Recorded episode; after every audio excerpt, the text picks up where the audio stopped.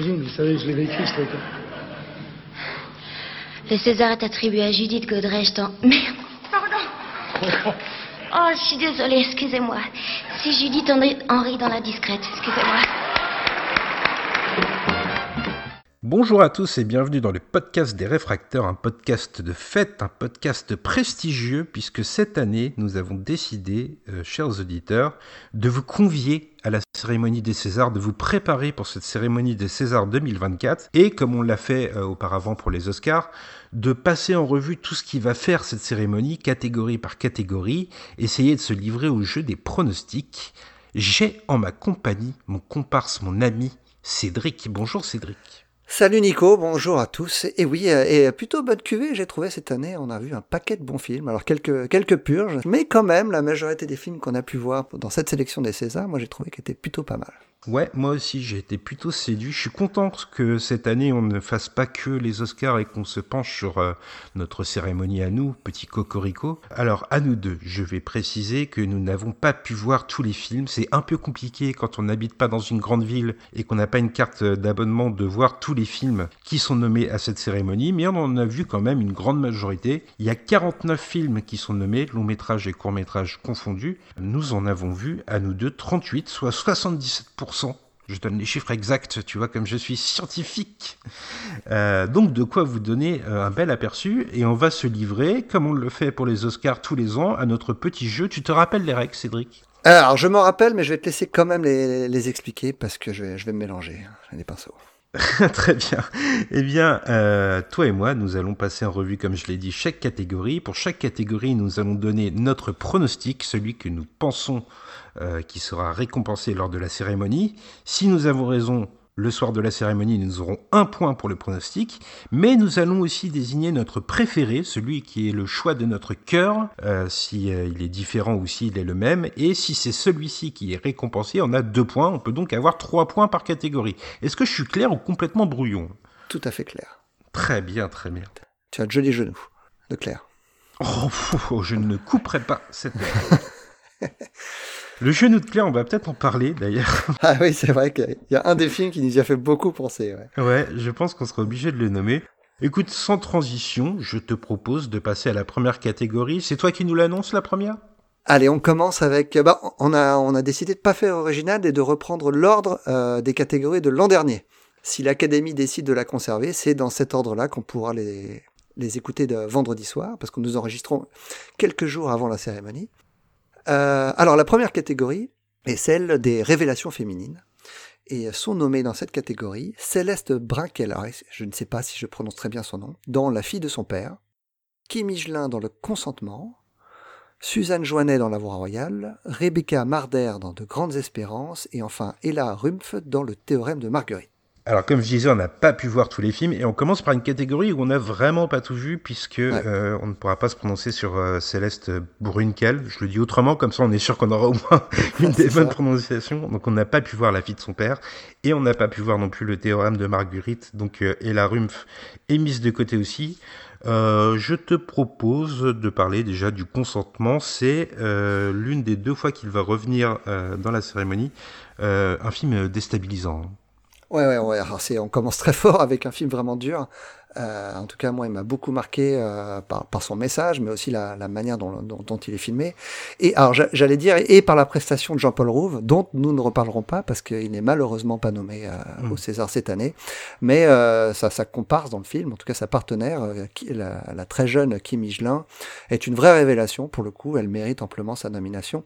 Alors, rapidement, hein, le, le consentement, ça raconte l'histoire vraie euh, de Gabriel Maznev et de sa propension à aimer les très jeunes filles, en l'occurrence de donc le, euh, le vrai personnage qui s'appelle euh, Sprangora et qui a écrit un, un, un livre pour dénoncer le, le, le, comportement de Gabriel Maznev, un livre qui est sorti il y a, il y a quelques années maintenant et qui a fait un, qui a eu un grand retentissement et qui a, qui a permis un petit peu de dénoncer ces agissements de ce prédateur sexuel, hein, il n'y a pas d'autre mot, qui était su, su d'à peu près toute l'intelligentsia parisienne de l'époque malheureusement. Donc voilà, ouais, très très bon film et une énorme prestation de Kim Michelin.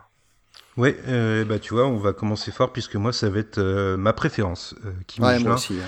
Euh, je trouve, comme tu le dis, que Jean-Paul Rouve a une, une emprise sur le film, comme on imagine euh, que Maznev avait euh, une emprise sur euh, Vanessa Springora. Mais euh, je, je pense qu'il y a une, une- un mélange de fragilité et de dignité euh, dans le jeu de Kim Michelin qui rend son personnage euh, très attachant et on est en souffrance avec ce personnage euh, véritablement. Je te rejoins complètement. Moi, j'ai dû, détourner le regard à plusieurs reprises pendant le film, tellement j'étais en empathie avec elle. hein.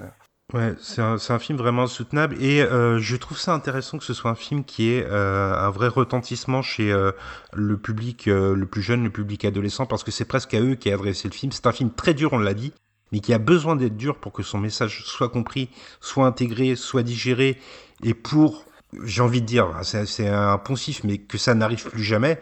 Euh, En tout cas, que, les jeunes spectateurs soient avertis que euh, justement leur consentement est quelque chose de précieux. On en reparlera parce que le film est nommé une deuxième fois Oui, euh, oui, un oui, peu plus tard et on reparlera un petit peu pourquoi on trouve que ce film est, est important.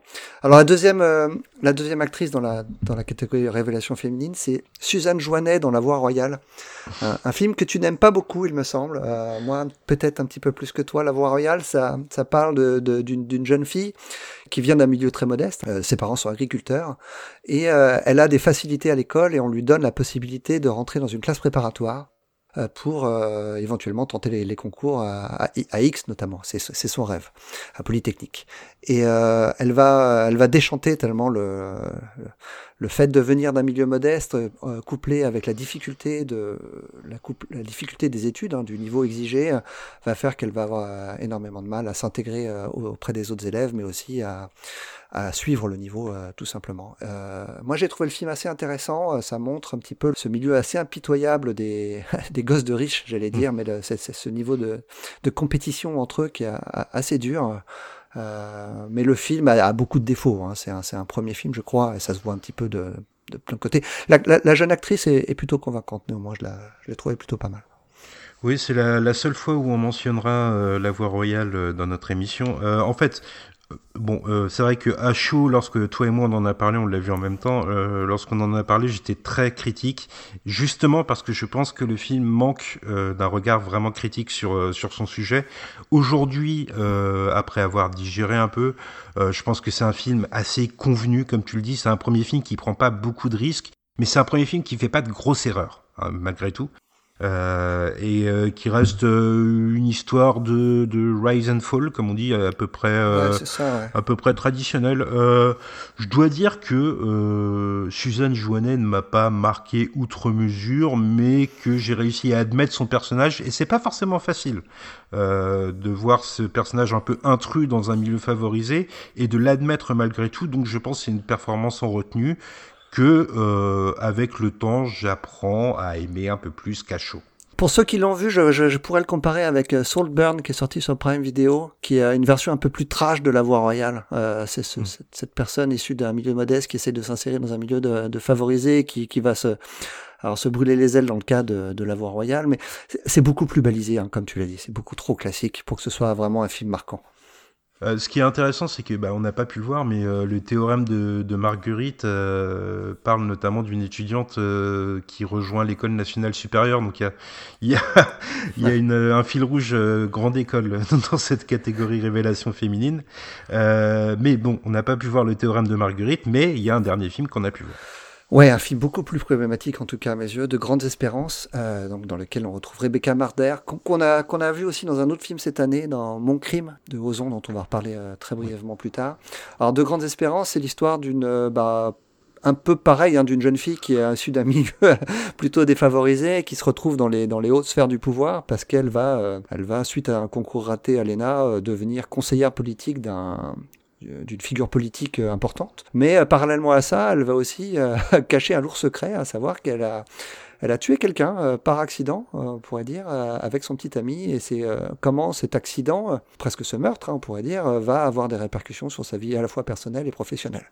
Ouais, absolument. Euh, moi, je me suis posé des, des- questions autour de ce film. C'est euh, comment ça se fait que euh, quand on voit les films américains, euh, les thrillers politiques, on arrive à admettre ce genre de, de scénario. Et euh, c'est beaucoup plus compliqué de l'admettre pour de grandes espérances. Je pense que c'est tout simple. En fait, la réponse, c'est que euh, le paysage politique français et américain, on ne le perçoit pas de la même façon et par le même prisme. Euh, il y a quelque chose de très factice dans De Grandes Espérances. Euh, cette histoire de crime, là, elle arrive un peu comme un cheveu sur la soupe. On l'oublie pendant la moitié du film, clairement. les figures politiques sont très, très caricaturales. Pourtant, il y a un vrai homme politique, tu me, tu me le signalais. Ouais, ouais, ouais, là, il y a euh, Thomas Thévenoud euh, qui, euh, qui a eu des petits soucis avec la, avec la justice parce qu'il a oublié de, il a oublié de payer ses impôts, de payer ses loyers parce qu'il avait souffert de, de phobie administrative, le monsieur, et il joue, il joue un rôle de politicien dans le, dans le film. Il n'est pas si mauvais que ça, d'ailleurs. J'allais même dire, il est presque meilleur que Rebecca Marder, qui est une actrice que voilà, j'apprécie pas plus que ça. En tout cas, sur les deux films dans lesquels j'ai pu la voir, elle m'a pas vraiment marqué par son talent. Moi, je l'ai vu euh, dans euh, Les goûts et les couleurs, qui était euh, un film, une comédie romantique assez classique, mais où elle était quand même beaucoup plus performante, je trouve, que dans De Grandes Espérances. Euh, de Grandes Espérances, c'est peut-être son film le, plus noble pour figurer en fait dans une cérémonie, et j'ai l'impression, je peux me tromper évidemment, mais j'ai l'impression qu'il y a euh, une poussée médiatique pour euh, faire de Rebecca Marder la, la, figure de sa génération. j'ai vu des dizaines et des dizaines d'articles qui lui étaient consacrés en disant c'est la nouvelle star du cinéma français, et c'est pour cela que ce sera mon pronostic. Eh bien, en ce qui concerne mon pronostic, moi je reste sur euh, Kim Michelin. C'est ta préférence aussi Et aussi. Très bien. Eh bien, euh, voilà. Première différence euh, dans nos prévisions, mon cher Cédric. On ne sera donc pas à égalité au terme de la cérémonie. En même temps, c'était bien peu probable vu le nombre de catégories. Je te propose de passer à la suivante, la catégorie euh, des révélations masculines, puisqu'on suit l'enchaînement euh, de l'année dernière. Alors, sont nommés, je vais te les donner, puis après on va s'attarder sur eux individuellement comme on vient de le faire. Euh, Julien Frisson pour le théorème de Marguerite, Paul Kircher pour le règne animal, son frère Samuel Kircher pour l'été dernier, Milo Machet de Graner pour Anatomie d'une chute dont nous avions parlé dans notre bilan de l'année, ainsi que euh, celui qui va revenir plusieurs fois, Raphaël Quenard pour Chien de la Casse. Alors, comme on vous l'a dit, le théorème de Marguerite, on ne peut pas vous en parler malheureusement. On essaiera de le rattraper le plus tôt possible. Euh, pour la première fois, on va parler du règne animal, euh, un film fantastique dans lequel un accident qui n'est pas bien défini transforme une partie de la population en être moitié humain, moitié animal. Et euh, c'est l'histoire d'un père et de son fils euh, qui, euh, qui ont perdu leur mère à la suite de cet accident-là, qui s'est transformé en animal et qui a disparu. et le fils montre les premiers signes lui-même d'une métamorphose. Alors, Paul Kircher, qu'est-ce que tu en as pensé, Cédric? Ah, je l'ai trouvé catastrophique. Euh, vraiment, il n'y a pas d'autre mot. Alors, euh, on, va revenir très souvent sur le règne animal parce que c'est le film qui est le plus nommé de la, cérémonie. Euh, autant le dire tout de suite, hein, je crois que toi comme moi, on n'est pas très fan du film. Et une des raisons pour lesquelles moi je suis pas fan du film, c'est vraiment la, la performance de Paul Kircher. Euh, que je trouve euh, alors meilleur euh, meilleur quand il commence à se transformer. Mais toutes les premières parties où il joue un, il joue un jeune ado en, en, en, rébellion avec son père bon m'en saoulé. Mais en fait je connais aucun ado qui parle comme lui quoi. J'ai trouvé ça faux. Tout, tout, son jeu et toute la manière dont il se comportait, je les ai trouvés faux. Et donc ça m'a, j'ai vraiment eu du mal à rentrer dans le film à cause de ça il a un côté euh, sale gosse, agaçant, euh, surjoué, comme tu le ah dis. euh, moi, j'ai une ado à la maison. On va vous confier le secret. j'ai une ado à la maison et euh, je, je n'ai jamais retrouvé euh, cette espèce d'âme enfantine. C'est un âge de transition. On est entre l'enfance et l'âge adulte, mais j'ai jamais retrouvé ça. Euh, on a l'impression, le règne animal, que c'est un, un vieil homme qui a écrit une histoire de jeune.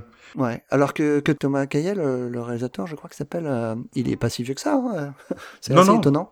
Ouais, ouais, c'est un film convenu. Euh, en plus, on a eu euh, cette espèce. Alors, on va, on va le dire plusieurs fois, je pense, pendant notre podcast, mais le règne animal est sorti et on a eu ce phénomène médiatique qui consiste à dire ah enfin un film fantastique français, il faut le soutenir, il faut le voir, il faut l'aimer pour moi, ça suffit plus en fait. Ça, il faut des vraies qualités cinématographiques.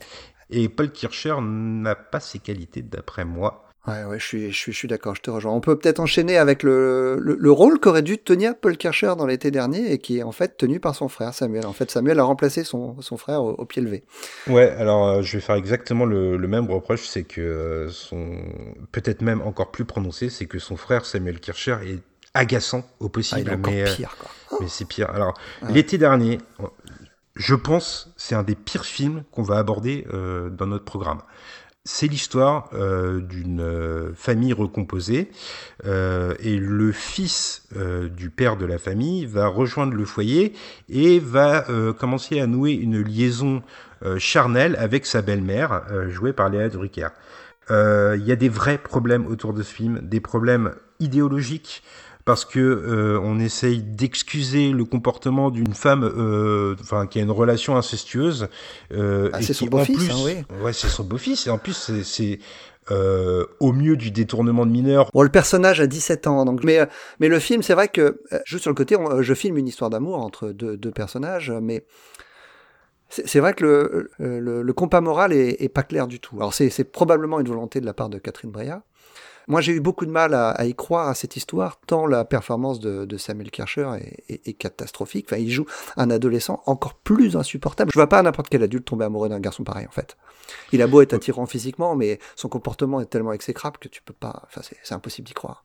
Oui, on reviendra sur le regard empathique envers le, le personnage que joue Léa Drucker, mais c'est vrai que, bon, là, on est dans les euh, révélations masculines. Euh, le personnage de Samuel Kircher, comme tu l'as dit, il, il n'existe pas en fait dans la réalité. On ne croiserait jamais un personnage comme ça. Il est. Euh... On est au-delà de la caricature. Alors, l'été dernier, c'est un, un film. Alors, c'est un remake d'un film danois, si je me trompe pas. Et on ah bon, enfin, mais euh, là, on se posait la question sur le règne animal. Là, Catherine Breillat, on, on sait que c'est une, une, dame assez âgée, et donc Peut-être que ça fait longtemps qu'elle n'a pas été en contact avec des adolescents, donc on peut éventuellement comprendre que la caractérisation le, le, lui est euh, échappé un petit peu. Mais euh, à ce point-là, c'est dur. Ouais. On reviendra en détail puisque le film est multinommé et on se demandera pourquoi en se prenant ah la ouais. tête à deux mains. ah ouais. mais, mais, mais, Samuel Karcher, c'est pareil, hein, je me demande ce qu'il fait là. Vraiment. Euh, euh, tu me signalais avant le podcast que les frères Kircher sont des fils de... Irène Jacob. D'accord, donc le, les fils d'Irène Jacob, après le, la fille de Jackie Gelin, je suppose, pour qui Michelin dans les. Non, la nièce. La nièce, voilà. très bien. Ou la petite nièce, même, je crois, je crois que c'est la nièce de Arthur H. D'accord. Ouais. On verra que c'est une cérémonie qui est marquée par les liens familiaux euh, dans la grande famille du cinéma français. Un film qui a fait rayonner le cinéma français cette année, c'est Anatomie d'une chute avec la nomination pour Milo Machado Graner. Euh, Anatomie d'une chute, vous savez sans doute de quoi ça parle. Euh, dans un chalet de montagne, un homme perd la vie après une chute et euh, le film va suivre le procès de son épouse dont on se demande, on n'aura jamais réellement la réponse, si elle l'a poussé ou si l'homme a été victime d'un accident.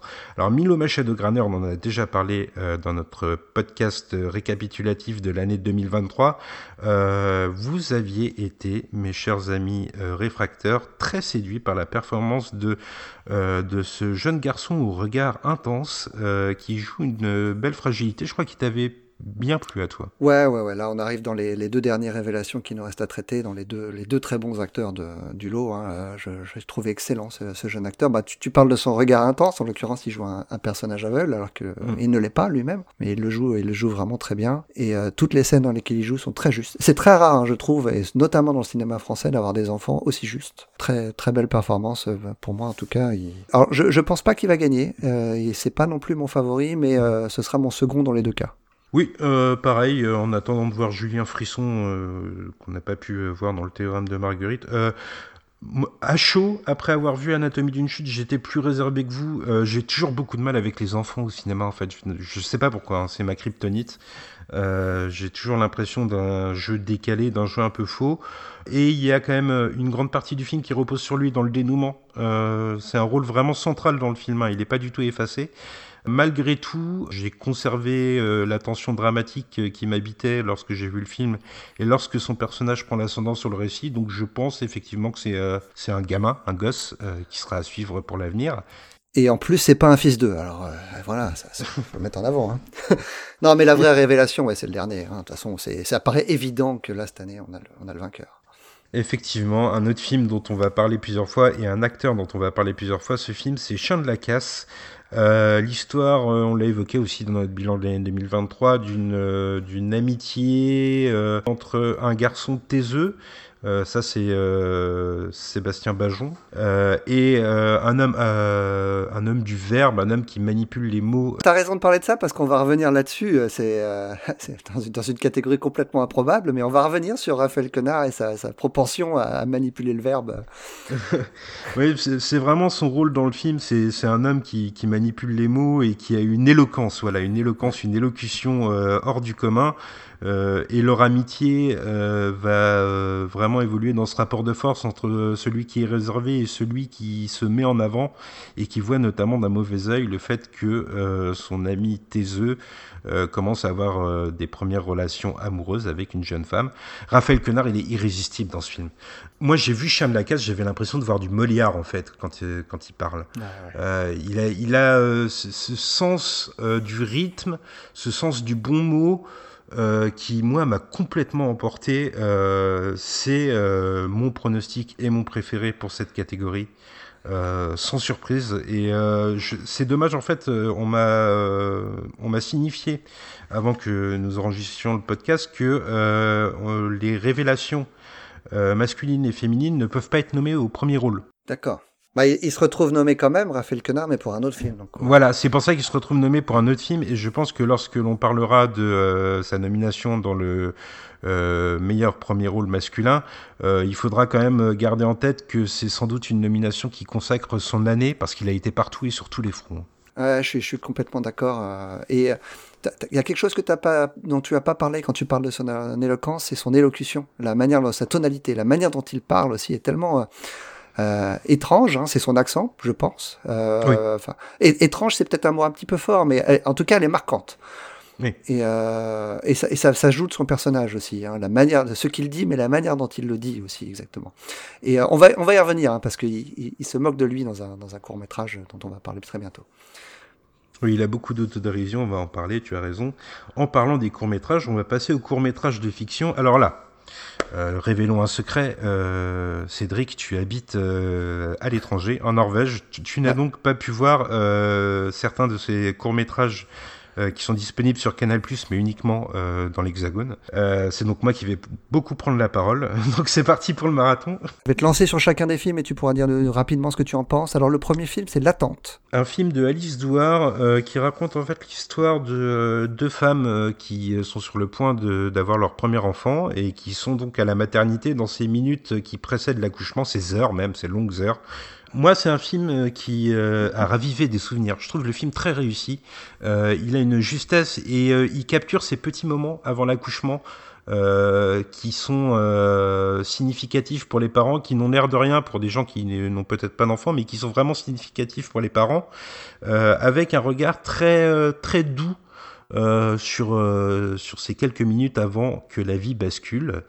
Moi, personnellement, ce sera d'ailleurs mon pronostic pour cette catégorie. Euh, un film que je conseille et qui est donc disponible sur euh, l'application Canal+.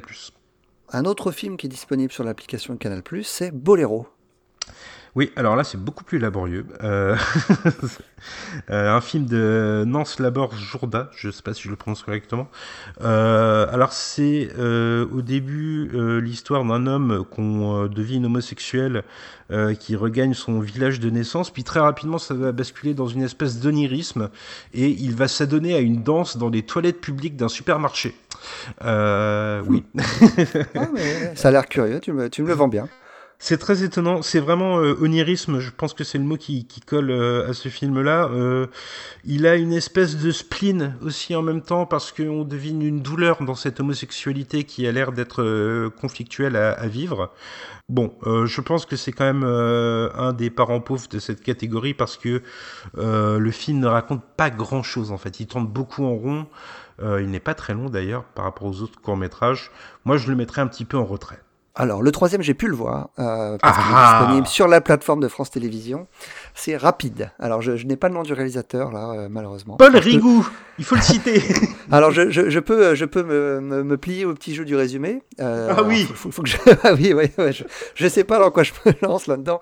Rapide, c'est l'histoire de, de, deux colocataires, l'un très introverti et l'autre beaucoup plus extraverti, en l'occurrence, puisqu'il est, il est DJ, hein, si j'ai bien compris. En tout cas, il est passionné de musique électronique. T'appelles ça de la musique, toi? Et donc Rapide va nous montrer le, une discussion de, de, de quatre personnages, donc c'est ces deux colocataires ainsi que leurs petites amies respectives, euh, autour d'une table et autour d'un bol de frites. euh, Est-ce que je le résume bien? Parce que je, je, ah, je, vois pas trop, je vois pas trop ce que je peux raconter d'autre sur Rapide. Et donc c'est comment le, euh, le personnage extraverti va essayer de, de contaminer la, la, personne introvertie euh, de, de, de, son énergie. Voilà. Je ne sais pas quoi dire de ce film en fait. Il, est bizarre. Hein euh, on, a, on a beaucoup ri quand on a vu le film tous les deux, tellement le film est particulier. Mais je dois avouer qu'il y a quand même quelques séquences qui me restent en tête. Alors pour un court métrage, c'est plutôt une bonne chose, je dirais. Donc je sais sais pas si je déteste le film ou si je suis intrigué de voir ce que ce réalisateur va nous faire par la suite. J'arrive pas à savoir en fait si ce film est premier degré. Dans ce cas-là, il est catastrophique. Ou s'il a conscience de, de sa, son absurdité. Euh, c'est quand même un film qui nous dit que prendre des risques dans la vie, c'est commander des frites. Ah ouais, euh, vraiment, c'est ça, ouais il euh, y a une séquence incroyable où en fait il joue un, une espèce de, de, jeu collectif dans un parc, un jeu dont on ne comprendra jamais les règles sur un montage dégueulasse. Je, je, je, comprends pas. Euh, tu, m'as fait un arrêt sur image quand on a euh, préparé le podcast pour me montrer que le personnage dormait dans une chambre avec une photo de quelqu'un qui dort à côté de lui. Là, là vraiment, je me suis dit, je suis pas assez intelligent pour comprendre la référence. Il y a une référence qui est là, euh, elle est évidente. Alors là, c'est souvent les références sont un petit peu subtiles. Alors là, c'est pas subtil du tout, mais je ne la comprends pas. Mais, c'est forcé qu'il y a quelque chose. Oui, bah écoute, euh, moi c'est mon film préféré des awards. Hein. César et Oscar confondus. Alors là, c'est vraiment c'est mon coup de cœur. Je vais ouais. suivre la carrière de Paul Rigou, mais il n'est ni mon pronostic ni mon préféré. Je te propose de passer au dernier puisqu'il n'y a que quatre nommés dans cette ouais, catégorie. Ouais, les silencieux. Disponible sur la plateforme de TV5 Monde Plus, euh, donc qui devrait être accessible à l'étranger, mais qui bizarrement ne l'est pas. Oui, sinon il est sur Canal aussi, euh, qui décidément fait un, un, beau travail autour de ses courts-métrages. Euh, je voulais aussi signifier, tiens d'ailleurs, que euh, dans certaines salles, euh, une fois de plus c'est plutôt dans les grandes villes, il y a des séances qui sont programmées avec tous les courts-métrages. Oh les pauvres On va pas se mentir, la plupart des cours sont pas foufou. Hein. Et, en, et, encore là, on commence par la meilleure catégorie. Hein. Ouais, ouais. Euh, bon alors Les Silencieux, c'est un film que j'ai beaucoup aimé. Euh, c'est l'histoire de, de pêcheurs euh, qui partent donc en mer euh, accomplir leur travail et qui, euh, dans leur filet, vont remonter euh, une prise particulière, je ne révélerai pas laquelle, mais qui donne une tension dramatique euh, exacerbée au film. c'est vraiment une première partie avec cet héritage de la tradition marine où on voit la transmission entre les aînés et les jeunes apprentis. Et puis vraiment ce basculement dans quelque chose d'un peu horrifique on a vraiment ce, ce basculement dramatique. Euh, moi, je trouve que c'est euh, des quatre courts métrages. Euh, J'ai beaucoup aimé l'attente, qui sera mon pronostic parce qu'il a une, une, une cote d'affection forte euh, autour d'un événement heureux. Là, c'est vraiment le, le, symétrique. Je trouve que Les Silencieux, c'est le, le, film qui a peut-être le plus de euh, plus d'accomplissement cinématographique. Il y a une vraie science du montage, une science de la photo, euh, qui en fait presque une carte de visite pour un futur long métrage. Ce sera donc mon préféré pour cette catégorie. D'accord. Bon, bah on va enchaîner avec les costumes. Je te propose de, de, de, reprendre la parole. Mais avec plaisir, mon cher Cédric. Alors, les, les cinq nommés pour les meilleurs costumes sont Jeanne Dubarry, Mon crime, La passion de Dodin Bouffant, euh, Le règne animal et Les Trois Mousquetaires. Donc quatre films dont on n'avons pas encore parlé. Donc c'est l'occasion de, de, de, se pencher sur, sur les, certains films qu'on qu'on considère pas comme excellents. En tout cas, on va commencer avec Jeanne Dubarry de, de qui, mmh. euh, à mon corps défendant, n'est pas si mauvais que ce que je pensais qu'il allait pouvoir être. J'irai pas jusqu'à dire que j'ai passé un excellent moment en visionnant le film.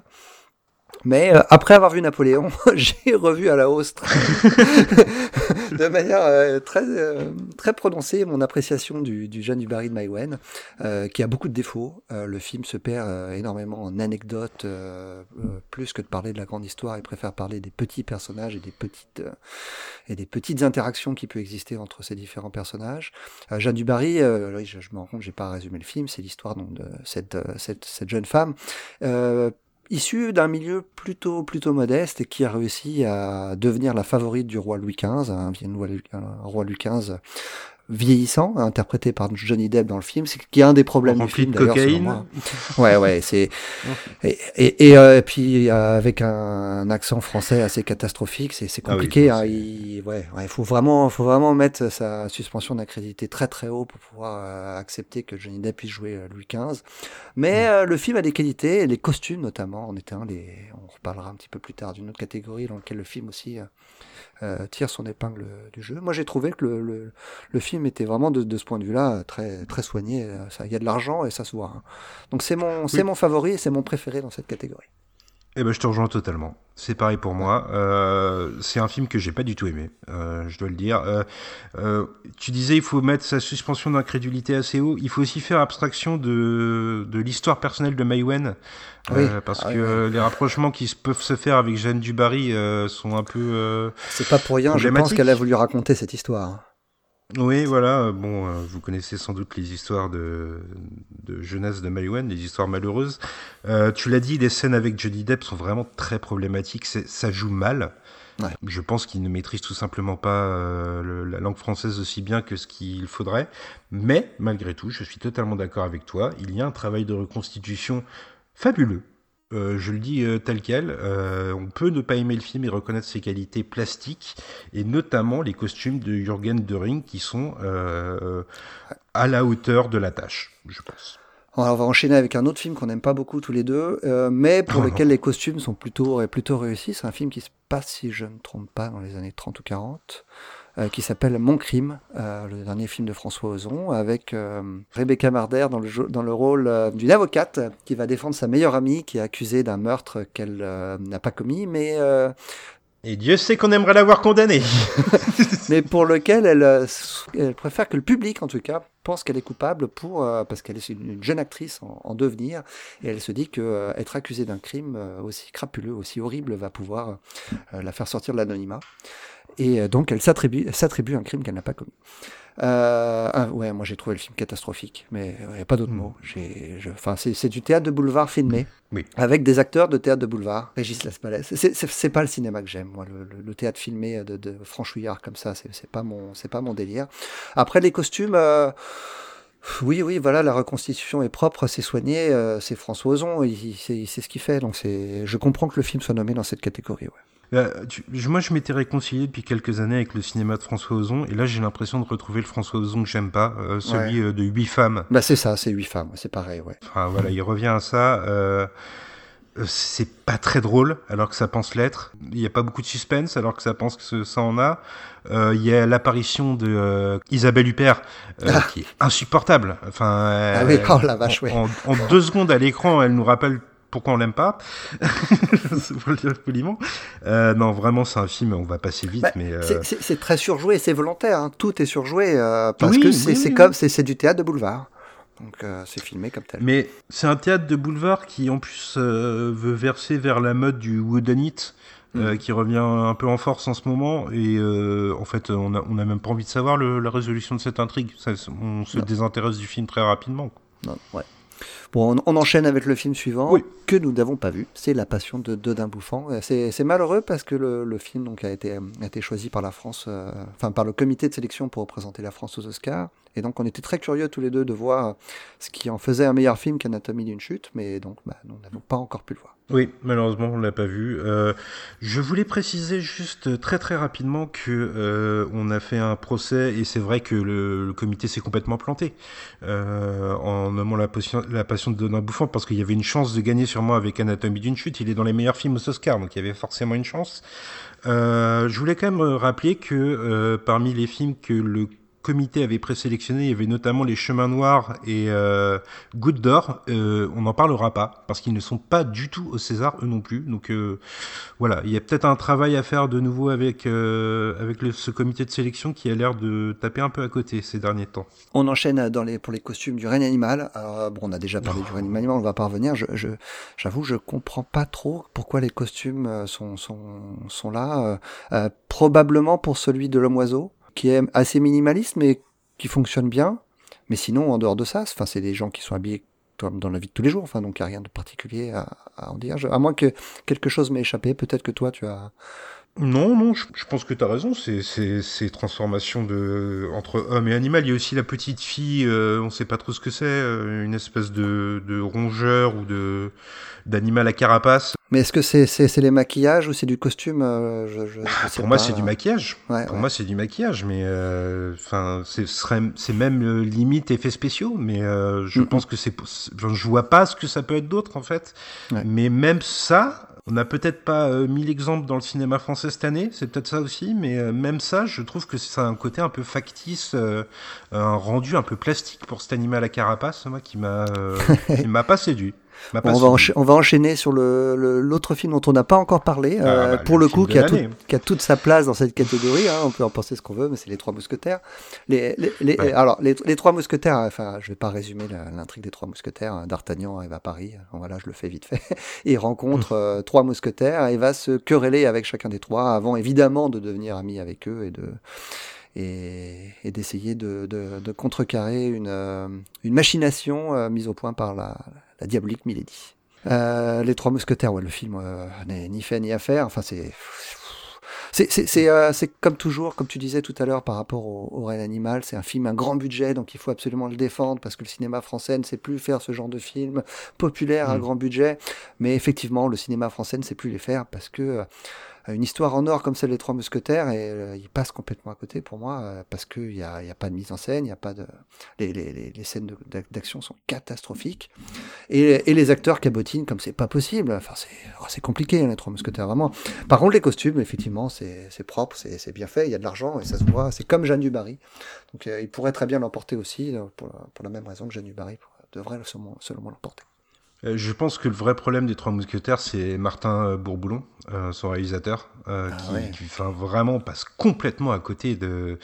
Enfin, il, essaye d'être exubérant à l'extrême avec des longs plans séquences qui sont dégueulasses, décadrés.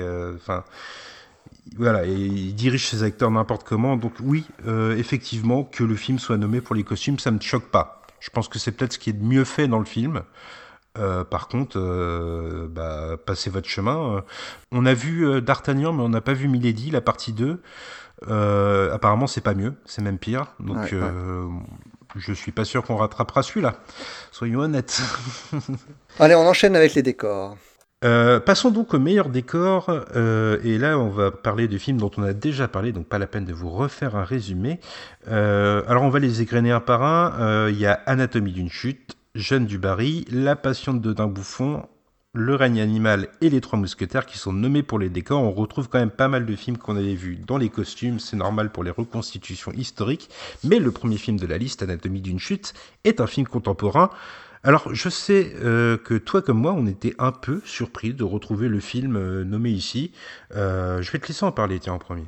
Ouais, ouais, parce que les, décors d'Anatomie d'une chute. Alors, Anatomie d'une chute, c'est un film que j'aime beaucoup. Hein, vraiment, on va y revenir plus longuement tout à l'heure, mais euh, les décors, enfin, on va pas se mentir, il y a deux décors dans le film. Il y a le, chalet et euh, le tribunal. Et le tribunal, voilà. Et euh, voilà, ça se limite à ça. Donc le, travail de reconstitution de, enfin, je sais pas de ce que doit ressembler un chalet. J'imagine, bah, ils sont tournés dans un chalet, quoi. Et, et mais alors le tribunal, il a un décor vraiment particulier pour le coup. c'est la première fois que je voyais un tribunal avec cette cette disposition en tout cas, où les, euh, les mmh. avocats et le, et le, juré, euh, le jury ainsi que le président sont très en hauteur par rapport, par rapport aux accusés et au public. Euh, par rapport à l'accusé et au public. Et j'ai trouvé ça assez étonnant au départ, mais encore une fois, peut-être que c'est tout simplement la salle du tribunal d'Annecy qui ressemble à ça, je ne sais pas. C'est peut-être pour ça que le décor été vraiment marquant pour, les, pour les, les gens qui ont sélectionné Anatomie d'une chute, mais sinon je ne vois pas. Justement, tu me fais penser à un autre film euh, qui était sélectionné l'année dernière, euh, Saint-Omer, euh, qui avait une représentation du tribunal radicalement différente, ah beaucoup tout à plus fait. petite. Et plus moderne aussi. Et plus moderne aussi. On parlera tout à l'heure d'un autre film qui se passe aussi dans un tribunal, je vais pas spoiler nos spectateurs, mais qui pareil est beaucoup plus intimiste dans la configuration de, de sa salle. Je pense euh, que c'est le tribunal qui a euh, séduit euh, le comité de sélection des Césars et cette grandiloquence du décor, j'ai envie de dire en quelque sorte. je reste quand même un petit peu sur ma faim. Ah bah attends, tu parles de grandiloquence, mais là, c'est faut enchaîner sur le film d'après. Là, c'est de la vraie grandiloquence parce que j'ai du Barry, bah, ça se passe à Versailles, quoi. Donc, en l'occurrence, je pense que c'est pour ça que le film est nommé. Mais et, le film a vraiment été tourné à Versailles. Hein. Pour le coup, ça se voit. et les intérieurs et les extérieurs, ils ont eu la, ils ont eu la chance de pouvoir tourner là-bas. Euh, donc je pense que c'est pour ça que le film se retrouve nommé pour ses décors. Oui, on récompense le, prestige à la française de Versailles, euh, ce qui fait euh, aussi le rayonnement de la France à l'étranger, en quelque sorte, je pense. Ma Maïwen le filme bien quand même, on voit bien, on voit bien le château, on voit, enfin, vraiment, elle, elle, se moque pas du monde de, de, ce point de vue-là. Je pense vraiment qu'ils ont, ils ont vraiment maximisé les accès qu'ils ont pu avoir. Oui, oui, c'est euh, bien nettoyé, je te disais. c'est un peu ça. Mais je, me demande si euh. le film n'a pas été tourné pendant le Covid. Je sais pas, il faudra que je, je me renseigne là-dessus parce que c'est étonnant d'ailleurs qu'ils aient pu tourner aussi longtemps à Versailles.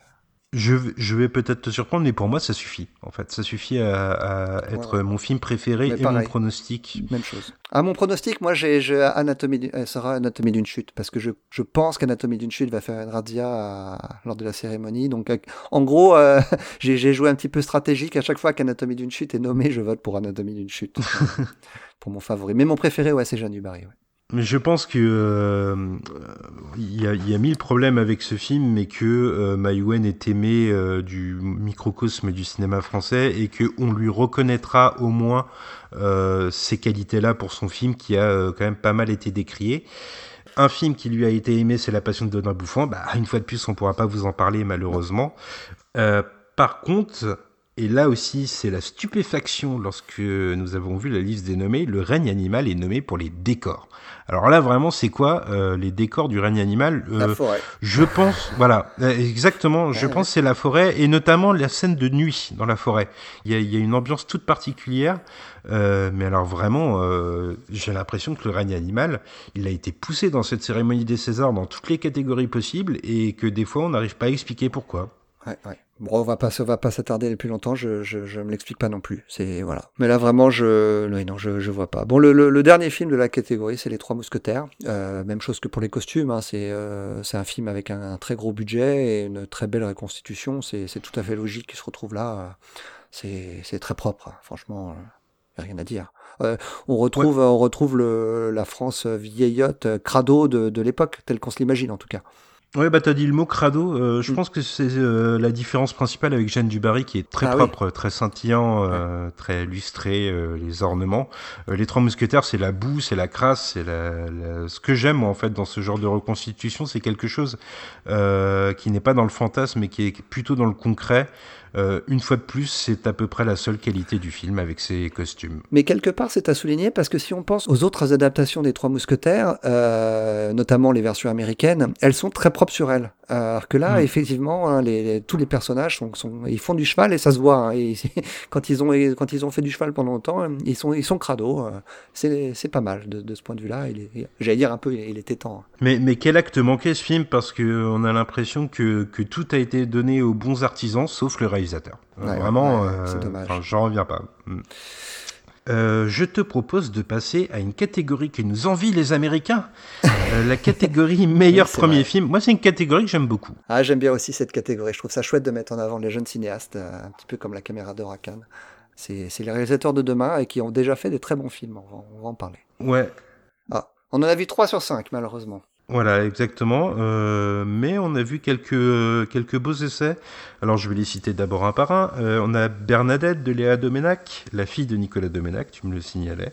On a Chien de la cave de Jean-Baptiste Durand, le très sympathique Jean-Baptiste Durand qui euh, nous a fait un retweet sur Twitter.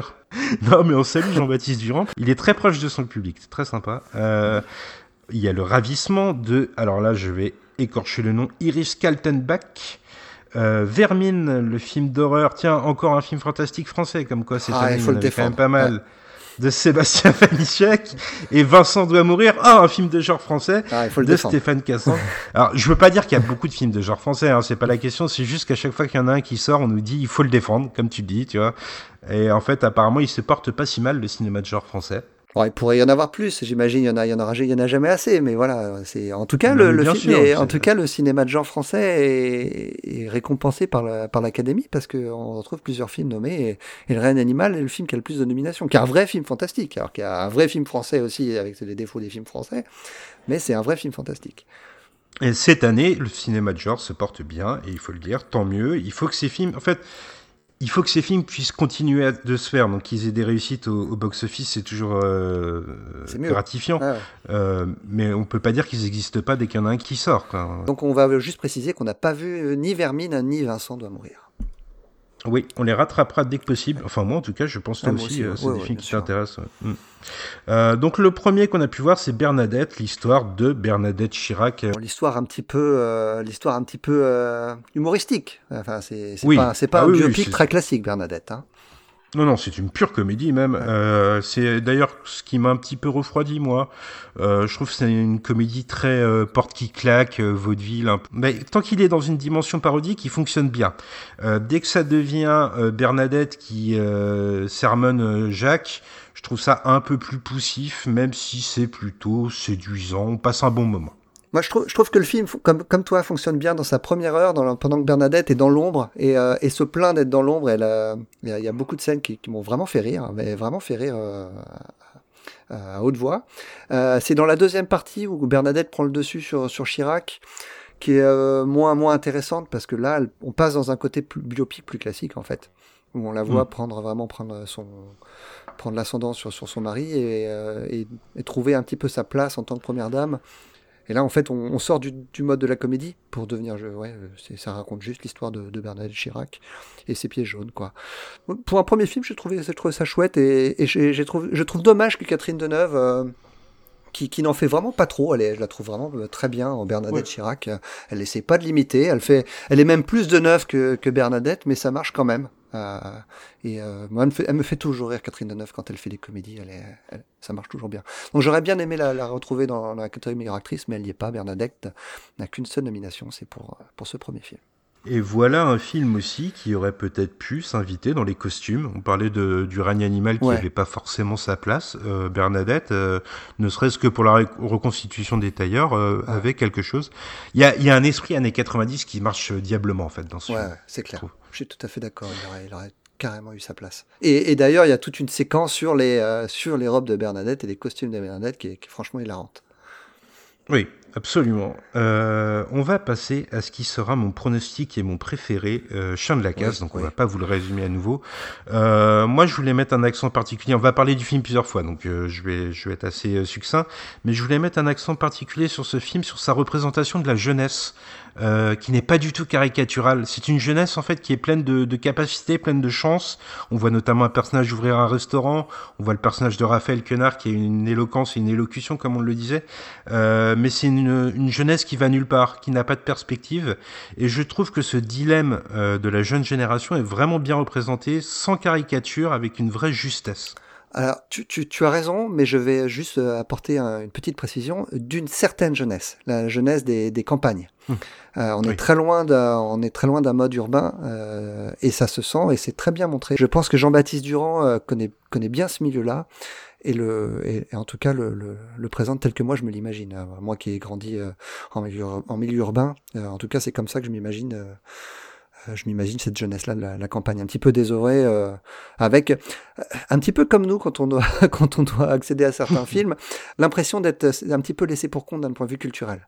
Oui, euh, je, je, pense aussi que Jean-Baptiste Durand, je l'ai vu en interview, il, euh, il pense que l'intelligence n'a pas une forme euh, forcément académique, mais qu'on peut avoir une intelligence beaucoup plus instinctive. Figure-toi, il parlait de Franck Ribéry, notamment. D'accord en disant que euh, oui. sur un, un, terrain de foot, Franck Ribéry c'était un, un, génie en fait et que il euh, y, a, y, a, peu de joueurs qui l'ont autant fait rêver et que c'est vrai que bah, quand tu lui demandes de parler en dehors de sur les plateaux, euh, il est un peu euh, bêta, mais pourtant il a une intelligence que euh, ni toi ni moi on, on, ne possède, je pense. Ouais ouais ouais, je suis, assez d'accord avec ça en tout cas. Il disait ça dans le dans le magazine L'équipe.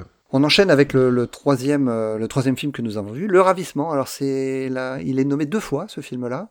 Euh, le ravissement, un film euh, étonnant, euh, déroutant, sur une femme qui voit sa meilleure amie tomber enceinte, accoucher, avoir un enfant, et elle va développer une forme de jalousie ou du moins de convoitise pour, pour cet enfant, et jusqu'à se l'accaparer, jusque dans des excès dramatiques. C'est étonnant que tu dises que le film soit étonnant, et il est d'autant plus étonnant que j'aurais pas du tout fait le même résumé que toi. Euh, je l'aurais pris dans mmh. l'autre sens, où pour moi, cette femme a une relation euh, compliquée avec euh, son, ce, celui dont elle rêve être son petit ami. Le film commence avec une rupture et elle rencontre un, un, jeune homme dont elle, dont elle tombe amoureuse et elle va utiliser tous les moyens dont elle a à sa disposition pour essayer de le garder. Et le seul moyen qu'elle va trouver, c'est cet enfant. Moi, je, suis, je ne suis pas persuadé qu'elle euh, qu'elle euh, qu'elle éprouve de la jalousie euh, envers sa, sa, meilleure amie et, cet enfant. Elle éprouve de la jalousie pour la, la, la vie rêvée qu'elle a en fait en couple avec justement, alors qu'elle, elle n'y arrive pas. Oui, je pense que tu as raison. Euh, L'enfant, c'est l'instrument. Euh, moi, c'est un film qui m'a euh, vraiment euh, perturbé parce que je trouve qu'il a une vraie douceur, euh, notamment esthétique, euh, des teintes pastel très douces. Et en même temps, il a un propos un peu euh, comment dirais-je, un peu agressif. Euh, c'est un film qui, qui, déstabilise à plus d'un titre, je trouve. Ouais, ouais, je suis tout à fait d'accord. Moi, le film m'a beaucoup plu, euh, notamment pour la performance de, euh, du personnage principal, hein, de Lydia, euh, que j'ai trouvé euh, exceptionnel. On, on, reviendra sur elle un peu plus tard. Et, et c'est ce qui a fait que le film m'a emporté tout du long, parce que j'ai envie, j'ai eu envie de, de, suivre le destin de cette femme, d'essayer de comprendre pourquoi elle faisait tout ce qu'elle faisait. On n'aura pas forcément toutes les réponses d'ailleurs, mais le, mm. le, le, le, film est un peu classique parce qu'on comprend assez vite où il va se terminer. Il y a aussi quelques défauts. Moi, moi j'ai beaucoup de mal avec les films dans lesquels il y a une voix off. Et le film commence avec une voix off qui nous explique dès le départ comment le film va se terminer. C'est un peu dommage, mais, mais euh, le film a beaucoup plus de qualité que de défauts, selon moi, et mérite vraiment le coup d'œil. Oui, je suis d'accord avec toi. Moi, j'émettrais des petites réserves sur son dénouement qui botte un peu en touche. Euh, j'ai ouais. l'impression pour ouais, euh, s'enfermer dans du classicisme. Euh, mais euh, oui, c'est un film qui vaut le coup d'œil et je suis très content de l'avoir vu à l'occasion de cette cérémonie 2024 des Césars.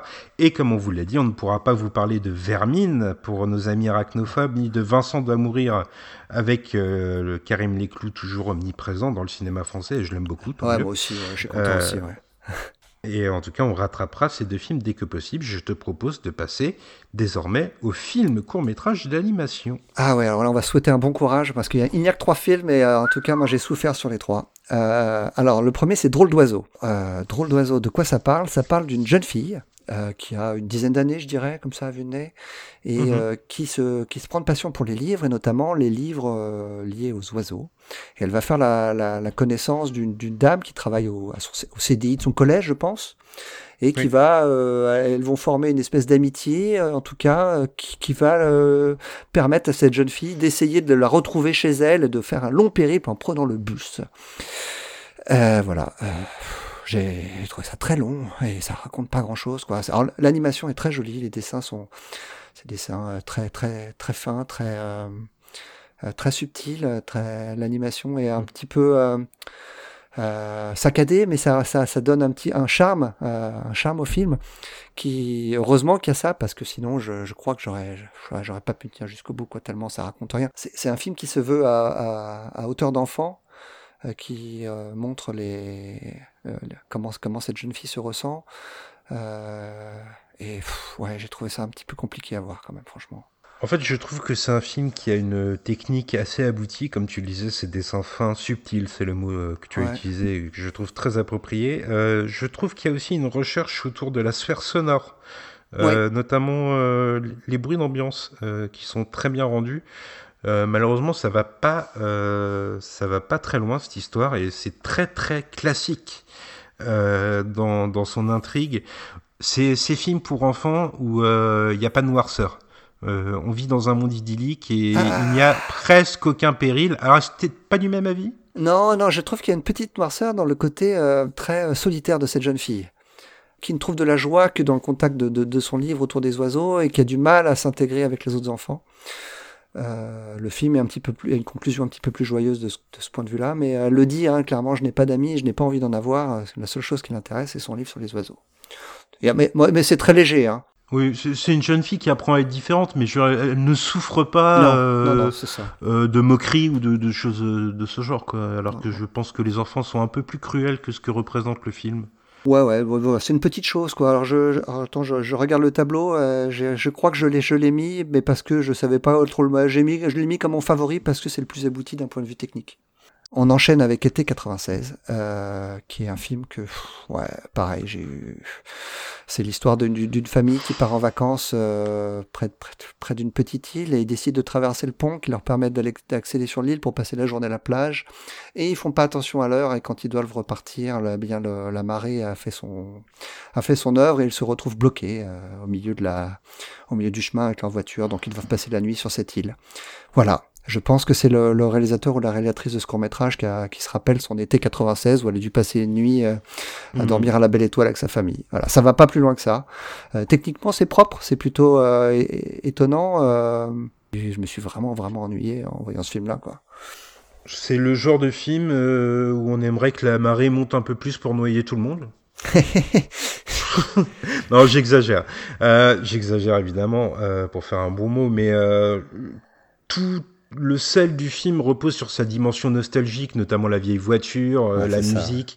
Euh, comme tu le dis, je pense que c'est euh, le film d'une femme, de Mathilde Bédoué en l'occurrence, qui se remémore un épisode de sa jeunesse. Je serais surpris de voir Mathilde Bédouet avec un scénario venu d'autres mains peut-être et s'atteler à un autre projet plus développé. là, c'est vraiment, et c'est le cas de beaucoup de courts métrages, j'ai l'impression. Euh, quelque chose de très intime euh, qui ne devrait presque pas sortir de, son atelier. Je, je, l'ai mis comme mon, comme mon favori, mais vraiment c'était parce que j'avais, oh, j'arrivais pas à choisir entre les trois films à vrai dire. Donc euh, j'en ai mis un, hmm. un en favori et un en pronostic et en préféré, mais vraiment j'ai, j'ai pas de préférence dans ces trois films. Le troisième c'est La Forêt de Mademoiselle Tang. Alors je vais te laisser le résumer parce que je vais devoir avouer que je me suis endormi en le visionnant. Donc tout simplement. Euh, bah, c'est euh, l'histoire sur plusieurs générations d'une famille chinoise euh, qui vit les bouleversements de, de, la Chine au XXe siècle. donc l'arrivée de Mao, la guerre, la révolution culturelle, tous ces événements-là. je pense personnellement, moi c'est mon favori et mon préféré, un peu par défaut aussi. je pense néanmoins que des trois films, c'est le plus ambitieux à la fois sur le plan formel, je pense que c'est celui qui a nécessité le plus de travail ou qui en tout cas a fédéré le plus de talent. Et je pense aussi que narrativement, il y a une volonté de raconter plusieurs histoires qui s'embriquent les unes dans les autres, euh, qui en fait un film un peu plus ambitieux, ce film de Denis Do. Ouais, c'est presque un moyen métrage, hein, il fait 40 minutes. Euh, hmm. Je sais pas comment ce genre de film arrive à vivre en fait financièrement, parce que ça doit, ça doit coûter relativement cher de faire un film aussi long, mais qui n'aura jamais de carrière en salle en fait. Absolument. Euh, je crois qu'il a été racheté par France Télévisions, si je dis pas de bêtises. Euh, il me semble bien que c'est comme ça que je l'ai vu d'ailleurs. Ouais, ouais c'est ça. Donc euh, c'est des films qui, qui survivent souvent comme ça. Arte fait souvent un travail aussi autour de ses hmm. courts métrages à saluer. C'est vrai que c'est un microcosme hein, et c'est un comité spécial qui choisit ces films-là pour les Césars. Mais c'est pas la c'est pas la pire des catégories des, des courts métrages. On va y arriver tout à l'heure. Allez, on y arrive doucement mais sûrement. on enchaîne avec le son, c'est à toi je crois. Effectivement, le son, euh, plusieurs films qu'on n'a pas encore évoqués. Néanmoins, parmi les nommés, il y a Anatomie d'une chute, dont on vous a déjà parlé. Il y a Je verrai toujours beau visage, le film de la discorde. Attention, ça va être parti. il y a Le procès Goldman, euh, Le règne animal et Les trois mousquetaires. Euh, alors, le premier nommé, Anatomie d'une chute, je dois dire que là encore, j'ai un peu de mal à savoir pourquoi. Peut-être le jeu autour de la musique au début, dans le chalet. Euh, cette musique qui vient agresser les oreilles, qui envahit euh, la sphère sensorielle du spectateur. Ouais, je pense que c'est pour ça que le film est, le film est nommé. Euh...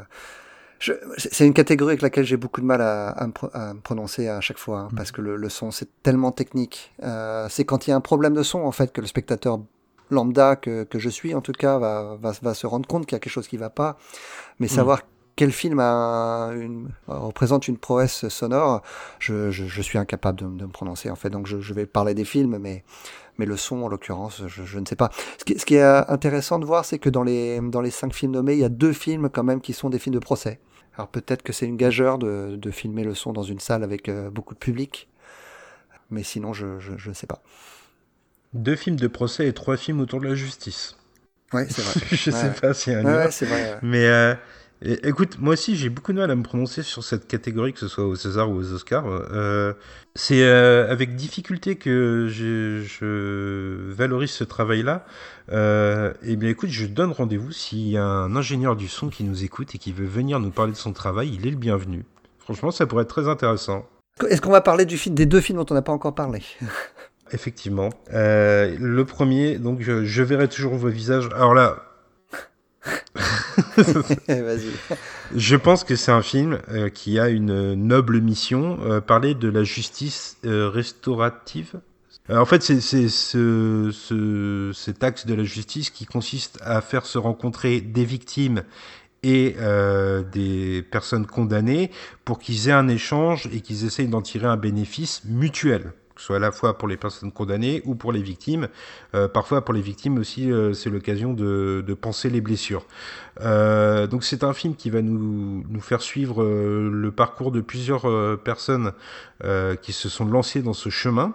Je pense, pour dire un bon mot, euh, que euh, le film est plein de bonnes euh, intentions et qui veut mettre en lumière un, domaine de la justice française qui doit être plus, plus connu et qui a raison d'exister s'il permet à des personnes d'y trouver du bénéfice. Malheureusement, je pense que Jeanne Herry, qui réalise le film, s'interdit de poser un regard critique sur la justice restaurative et euh, s'enferme dans une espèce de naïveté euh, qui consisterait à nous faire croire que ça marche à tous les coups. Euh, je sais que t'es pas du tout du même avis. Si, si, si, je, suis, du même avis que toi. Je suis d'accord avec tout ce que tu viens de dire, sauf que je considère que les qualités du film prennent le pas sur ces défauts-là. Moi, j'y ai vu beaucoup de qualités à ce film-là qui ont fait que j'ai passé un excellent moment et euh, sans être aveugle à ces défauts. Euh, mais je trouve que les, ouais, ces, ces défauts-là ne sont pas rédhibitoires, en tout cas pas à mes yeux. Euh, je trouve que le film euh, est, est, touchant euh, à bien des égards et je trouve aussi que le, fi le film est intéressant parce qu'il nous montre trois points de vue différents. Il nous montre les points de vue de, de, de, ces gens dont tu as parlé qui se retrouvent dans une salle pour, pour échanger. Il montre aussi là, comment les, les gens qui animent ces, anim ces, ces ateliers sont formés. Très juste. Et il montre aussi également pas, pas seulement les ateliers, mais les, des confrontations de personne à personne et, euh, et notamment entre le personnage d'Adèle Exarchopoulos et de Raphaël Quenard. Et je trouve que ces, ces trois points de vue différents, ou ces trois, euh, euh, trois manières de voir différemment la justice ré, euh, réparatrice, euh, j'ai trouvé ça vraiment très intéressant, presque, presque plus d'un point de vue documentaire que d'un point de vue de, de film fiction. Euh, c'est quelque chose que je ne connaissais pas et j'ai trouvé ça très intéressant de voir ces trois différentes, euh, trois différentes perspectives. Je pense que c'est pas innocent d'ailleurs qu'elle ait mis l'accent sur les formateurs parce que euh, Juliette Herry, elle n'a pas pu avoir accès dans, les, dans, ses, dans ses ateliers, mais elle a pu assister à des formations en fait de formateurs. Et euh, donc je pense qu'elle a trouvé ça intéressant de, de, de, le retranscrire. Elle a aussi fait le choix, je trouve c'est un choix très pertinent, de ne pas montrer euh, de scènes d'agression, mais juste des, euh, la manière dont oui. les victimes le, ou, les, ou, ou, des condamnés le, le, relatent. Et je trouve ça vraiment... Euh, parce que c'est le sel du film, c'est de savoir comment on, se, on se reconstruit face à un souvenir, pas face à l'acte. Je pense que notre vision aurait été différente si on avait vu des actes de violence. C'est un peu la patte de Jeanne Herry de nous montrer comment ça marche, en fait. Et c'était un peu le cas de son film précédent, Pupille, qui parlait de l'adoption d'un enfant euh, euh, laissés aux services sociaux à la naissance, euh, nous montrer comment ça marche, quel est le chemin, le, le périple administratif en quelque sorte. Hein.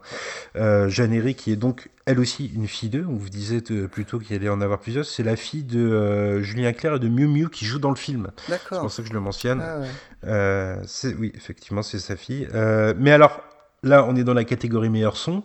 Euh, pourquoi Là, ça fait partie, ça fait partie de ces, de ces, ces choses. Euh, ou alors, je, encore une fois, je suis pas un expert, mais euh, je me suis posé la question à plusieurs reprises quand j'ai vu la liste des nominations. Euh, ok, là, il, a, soit c'est du copinage, soit il savait pas qui mettre. Écoute, euh, si Rémi Darou, Guadalupe Cassius, Loïc Priant ou Marc Douane nous écoutent, je veux bien qu'ils viennent nous, nous, parler de leur travail. Non, mais, mais, mais le, encore une fois, j'ai trouvé aucun problème de son au film. Euh, Peut-être que le film oui. a des qualités pour, pour lesquelles je, je, ne suis pas sensible, mais euh, pourquoi ce film-là et pas un autre? Voilà, ça je, ça, je ne sais pas. C'est la catégorie de l'invisible. Prochain film, ah là, c'est un de mes films préférés de cette sélection. Je préfère vous le dire tout de suite. Bah, je crois qu'on va être d'accord, c'est moi, c'est mon film préféré de la sélection. Donc, ouais, moi aussi. On en parlera pour la catégorie meilleur film, mais euh, ça se joue entre deux films. Et euh, ce film, c'est Le procès Goldman. Euh, l'histoire vraie, l'adaptation de l'histoire vraie de Pierre Goldman, le beau-frère de Jean-Jacques, mais c'est très anecdotique dans le film. un homme, un malfrat, qui se rêve... Un fou, oui, un fou, qui se rêve en quelque sorte révolutionnaire, combattant de la liberté, mais qui est surtout un, malfaiteur, un braqueur. Ouais, c'est un petit truand, ouais. Un petit truand, voilà, qui va se retrouver accusé de meurtre. il va, en fait, il va se retrouver accusé de multiples méfaits, dont des meurtres. Il va plaider coupable à tous les méfaits, sauf au meurtre, qu'il réfute ouvertement.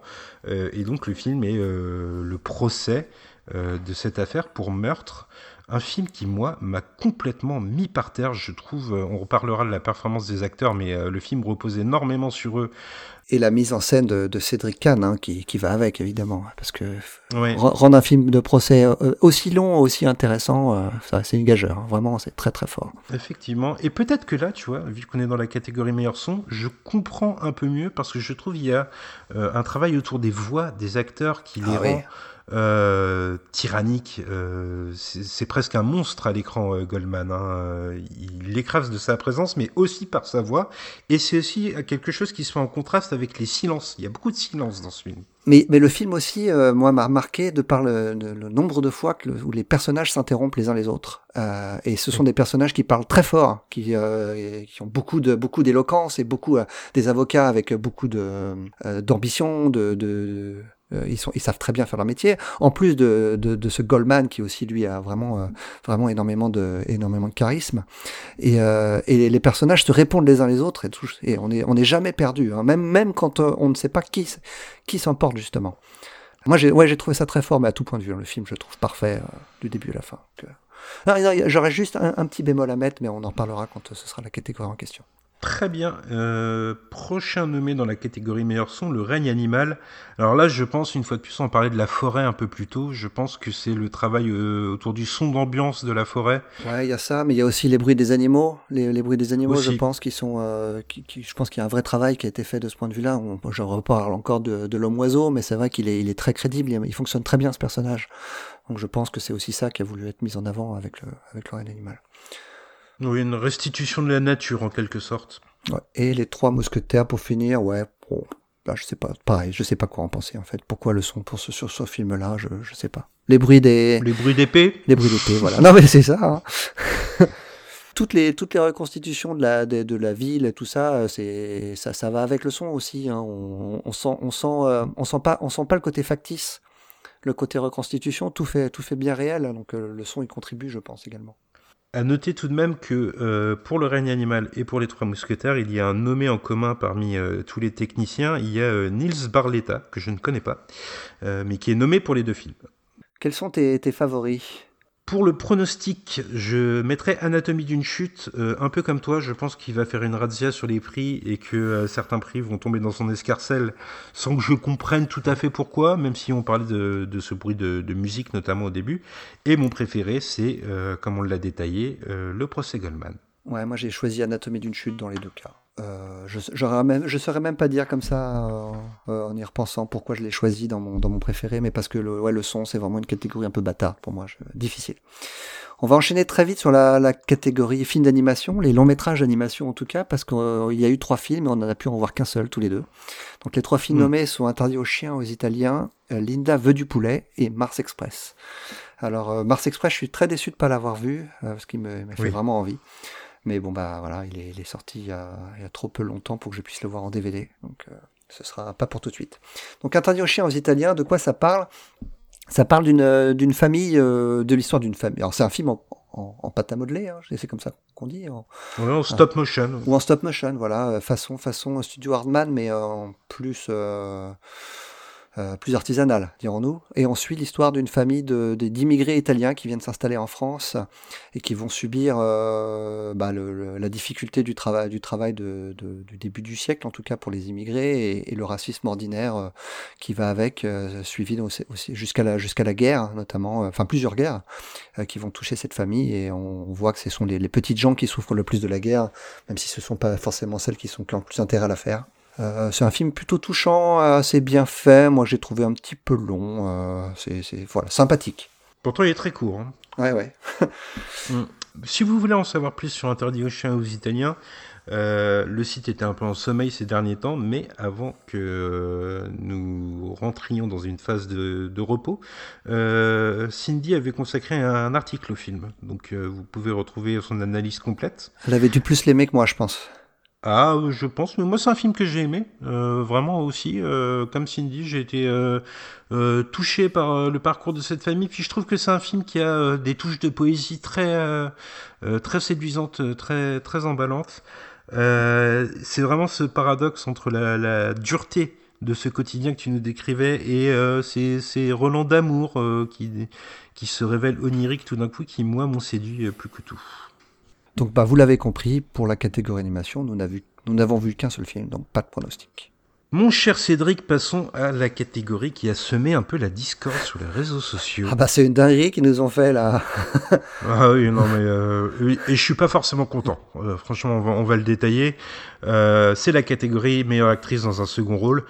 Euh, on va en parler, on va détailler ce pourquoi je suis un peu chafouin, euh, puisque vous allez comprendre que euh, en dehors de Galatea Belugi qui est nommée pour Chien de la Casse, on retrouve quatre actrices pour le même film, pour Je verrai toujours vos visages, à savoir Leila Bekti, Elodie Bouchez, Adèle Exarchopoulos et Miu Miu. Euh, Cédric, quel est ton avis, toi, sur euh, cette euh, catégorie qui truste autour d'un même film? Mais eh, je, trouve ça, je trouve ça dommage. Alors quelque part, je, peux comprendre parce que c'est vrai que les, quatre actrices en question, c'est difficile d'en sortir une plus que l'autre dans le film. Mhm. Je les trouve, je les trouve toutes très bien dans le film. Mais je trouve ça dommage de pas mettre en avant d'autres films. Euh, je sais pas, moi, je, par, exemple, j'avais dans le dans le consentement, j'avais trouvé la prestation de Laetitia Casta vraiment vraiment intéressante probablement beaucoup d'autres euh, cas euh, intéressants qui auraient permis de mettre en avant d'autres films que je trouve quatre fois le même film dans une même catégorie. Je trouve ça, je trouve ça dommage. Ouais, je trouve que ça rend pas forcément hommage euh, à la diversité du cinéma français. Enfin, je comprends en fait qu'on veuille créer un engouement autour du film et dire que c'est une performance collective. C'est impossible d'en sélectionner une plus que l'autre, mais oui, peut-être qu'il fallait faire un choix. Ou alors, dans ce cas-là, euh, on, révolutionne tout et on dit euh, performance commune. Mais on le nomme qu'une fois, quoi. Après, il faut, faut, dire ce qui est. Les, les, quatre actrices sont très bien dans le, dans le film. Elles ont toutes, vu qu'il n'y a pas de premier rôle dans ce film-là, elles ont toutes un second rôle. Euh, mais à la limite, il aurait fallu faire la même chose avec les hommes, alors, parce qu'ils sont tout aussi importants que, que, les femmes du film. Et, mais pour les hommes, elles n'ont pas eu de problème à trouver d'autres acteurs. Donc, euh, oui, je ne sais pas je suis un peu, je suis un peu, je suis un peu chafouin aussi de ce point de vue-là. J'ai trouvé ça bizarre quand les nominations étaient annoncées, mais euh, est-ce qu'il y avait, est-ce qu'il y avait d'autres actrices plus intéressantes dans les autres films? Je ne sais pas. À part Laetitia Casta qui m'est venue comme ça en voyant le consentement, j'ai pas d'autres exemples. Euh, c'est le paradoxe de se dire, euh, on, on, est d'accord pour dire qu'elles sont toutes géniales, et puis on aimerait voir quand même la diversité récompensée. Il y a notamment le ravissement, peut-être? Euh, l'ami de l'héroïne La jeune actrice de, Disco Boy, dont on va reparler tout à l'heure, euh, que j'avais trouvé vraiment mm. intéressante également. Il y, avait, y, avait, y, avait moyen de trouver d'autres acteurs, hein, d'autres actrices, pardon, pour, pour cette catégorie. Mais bon, elles sont toutes, toutes, toutes très bien. Je, je vais faire mon choix quand même euh, dans, dans la liste. Je vais choisir Adèle Exarchopoulos. Alors, déjà parce que c'est Adèle Exarchopoulos, mais aussi parce que son, son personnage m'a beaucoup ému dans Je verrai toujours, toujours vos visages. C'est le personnage qui est le, le destin le plus tragique, hein, j'ai envie de dire, de, toutes celles euh, qu'on a, qu'on a en face de nous, qui doit faire face à, son frère qui l'a violée quand elle était enfant. Et, euh, et je, la trouve, euh, je la trouve vraiment bouleversante dans le rôle. Donc, mais c'est ma préférée, mais je pense pas que ce soit elle qui l'emportera. Je pense que Miu Miu, vu qu'elles sont toutes les quatre très bien et qu'elles sont dans le même film, je pense qu'il va y avoir une petite prime à la à l'ancienneté. Euh, pour, pour oui. Euh. mais, mais, elle le mérite tout à fait. Elle est, elle est, elle est très touchante dans le film également. Et euh, une petite mention quand même à Galatea Belugi qui m'a que je ne connaissais pas et euh, que j'ai trouvé extraordinaire face à Raphaël Quenard. C'est le vrai le vrai contrepoids. Hein. C'est pas son c'est pas son petit ami qui est, qui est très effacé, qui n'arrive pas lui justement à faire face à au charisme de, de Quenard. Elle, elle, le fait très bien et, euh, et c'est vraiment le grain de sable dans, le, dans la petite vie parfaite de Quenard jusque-là qui va, qui, va qui va tout faire déraper. Oui, c'est vraiment le seul personnage qui réussit à, s'opposer à cet ogre qui, qui, dévore un peu le film et qui, qui tente de lui résister. Moi, c'est ma préférence. Euh, c'est pas forcément un choix parce que euh, j'ai pas euh, trop apprécié l'autre film ou parce que je veux rentrer en opposition avec les Césars qui nomment quatre fois le même film. C'est vraiment, j'ai vraiment été séduit par sa performance que je trouve très subtile et qui participe à, à rendre le film vraiment bouleversant. mais comme toi, mon pronostic ira plutôt vers Miu Miu. Je pense, comme toi, qu'il y a une espèce de prime à l'expérience et des quatre actrices nommées, malgré tout l'amour que j'ai pour Leia Bekti, je pense que c'est Miu Miu qui a le rôle euh, qui convoque le plus de douleur.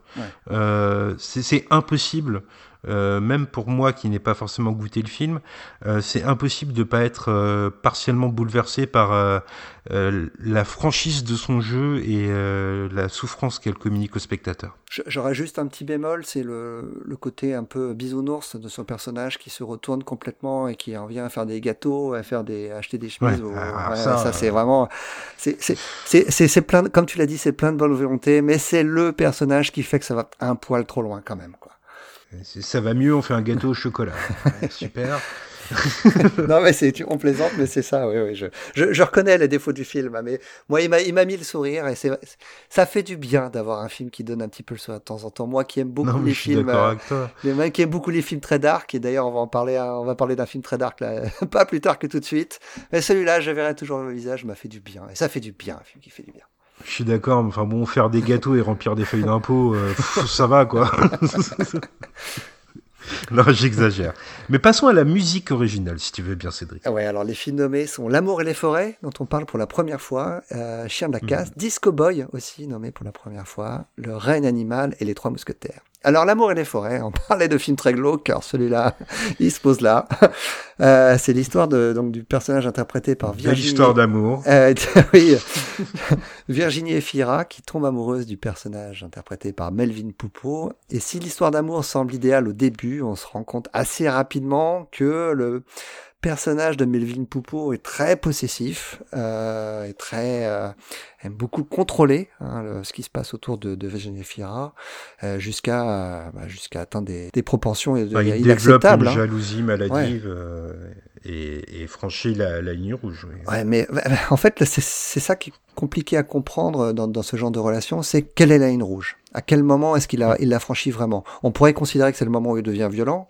Moi, je considère que le moment où il décide de lui mentir pour qu'il puisse déménager et, et, la contrôler plus facilement, c'est déjà avoir franchi la ligne rouge. Et c'est le succès du film de euh, laisser au spectateur le soin de placer lui-même euh, son, curseur, euh, où est la limite. Ouais. Mm. Mais moi, je, je serais, plutôt de ton avis. Il est toxique très rapidement dans le film. Il, semble, semble en tout cas, elle, lui voit des qualités là où sa sœur jumelle, qui est peut-être d'ailleurs le défaut que je trouve au film, c'est ce, ces deux, personnages de sœurs pour moi qui fonctionnent pas très bien.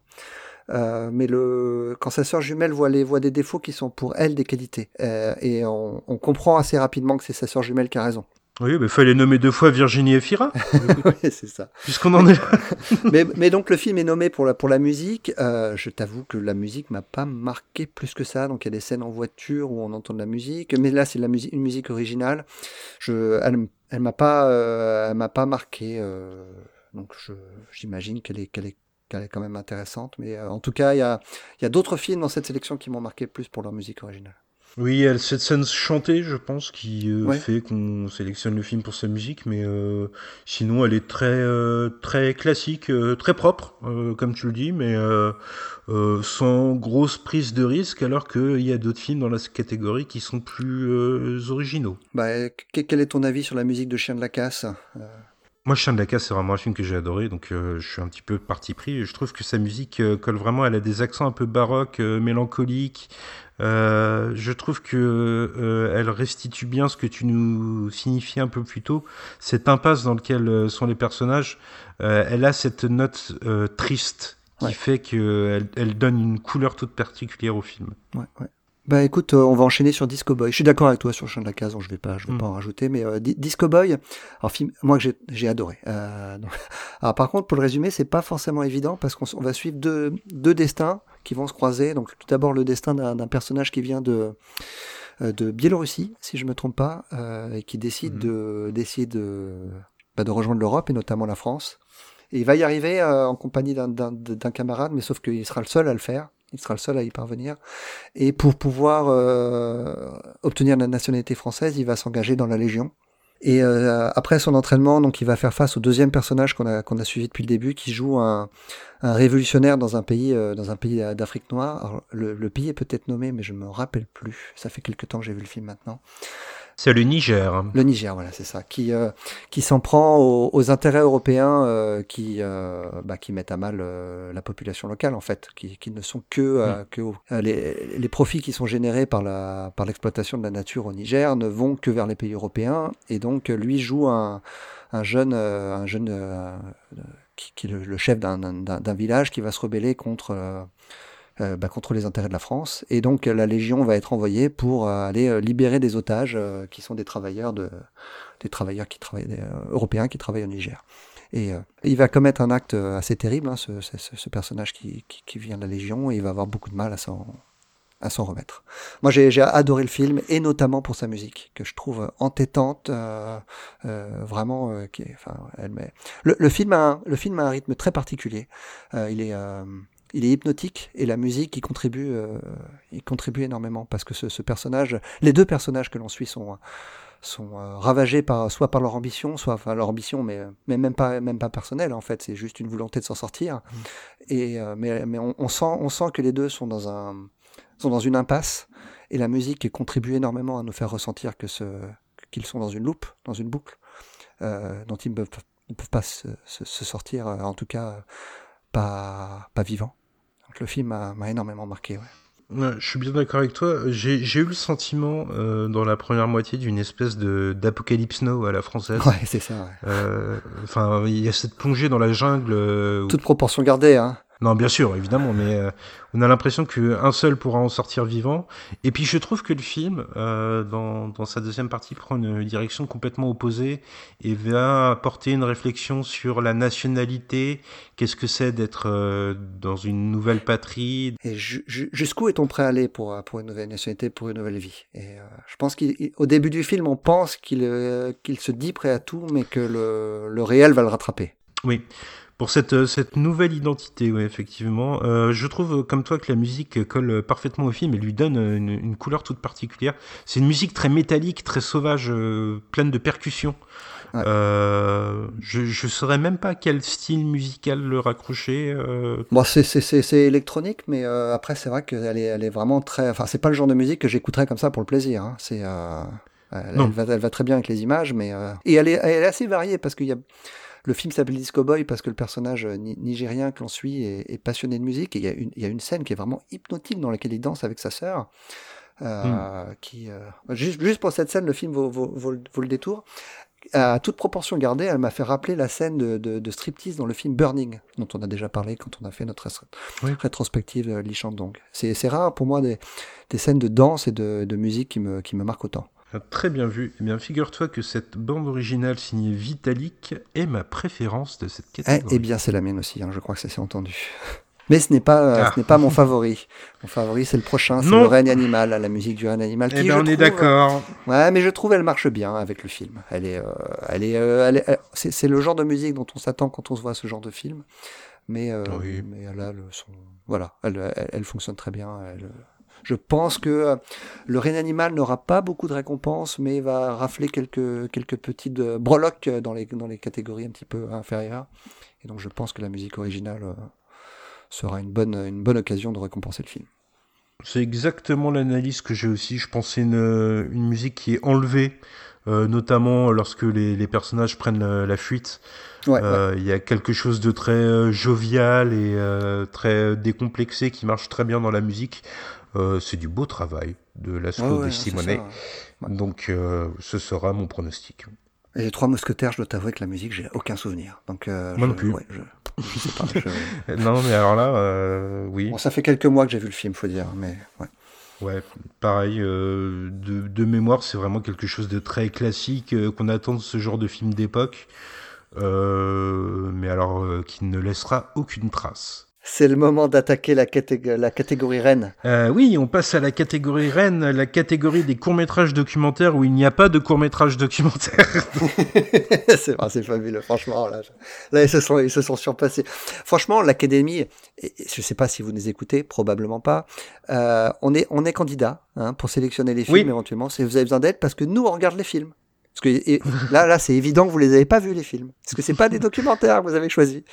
J'ai lancé, je compte sur toi pour euh, refaire un passage sur Twitter et pour euh, utiliser ce hashtag que j'ai lancé euh, hier, les refs à l'académie, hashtag les refs à l'académie, ah pour qu'on soit intégré à l'académie. On veut bien regarder les courts métrages. Promis, on veut bien. Ah et puis on vous jure, on vous jure que dans les courts métrages documentaires, on mettra des documentaires pas comme l'acteur qui n'est pas du tout un documentaire, qui est un... Euh, un documentaire Voilà, un documentaire en français, un documentaire en, anglais, euh, réalisé par Hugo David et Raphaël Quenard, où Raphaël Quenard se met en scène euh, sur le tournage de Chien de la Casse, et où il en fait des caisses. C'est hilarant hein, comme... Euh, comme ah Moi, je me suis éclaté. J'ai adoré le film. Hein. Ah ouais, moi aussi j'ai trouvé ça super et euh, Raphaël Quenard plus vrai que nature comme d'habitude. Euh, enfin, il y a des scènes géniales où par exemple il est torse nu et quelqu'un lui dit de mettre un t-shirt et il clame euh, tu veux mettre une barrière entre moi et la nature. Ce, genre de petite réplique qui, qui peut devenir culte, je pense, mais, ce n'est pas un documentaire. C'est dommage que ce soit juste un court métrage que personne va voir. Mais il y a, il a des répliques, comme tu l'as dit, mais il cite euh, Al Pacino à tout bout de champ. Ah ouais, mais tu sais très bien comme le dit Al Pacino, et à chaque fois il sort une réplique complètement débile. c'est, oh, moi j'adore. D'ailleurs, ce sera, ce sera mon pronostic et mon préféré, je t'avoue. Euh, oui, bah pareil, hein, évidemment. Euh, c'était mon préféré, ça c'était sûr. Mais c'est aussi mon pronostic parce que je pense qu'on va vouloir mettre l'accent sur la révélation Raphaël Quenard de l'année. Ouais, je pense aussi ça va être la soirée de Raphaël Quenard, euh, c'est César à mon avis. Et enfin, si la catégorie ne s'appelait pas documentaire, ce serait probablement mon préféré sans débat. C'est un court métrage de fiction. C'est clairement une fiction. En fait, je me suis posé la question pendant trois minutes. Puis après, passer trois minutes, tu comprends qu'il est, est, complètement dans un délire.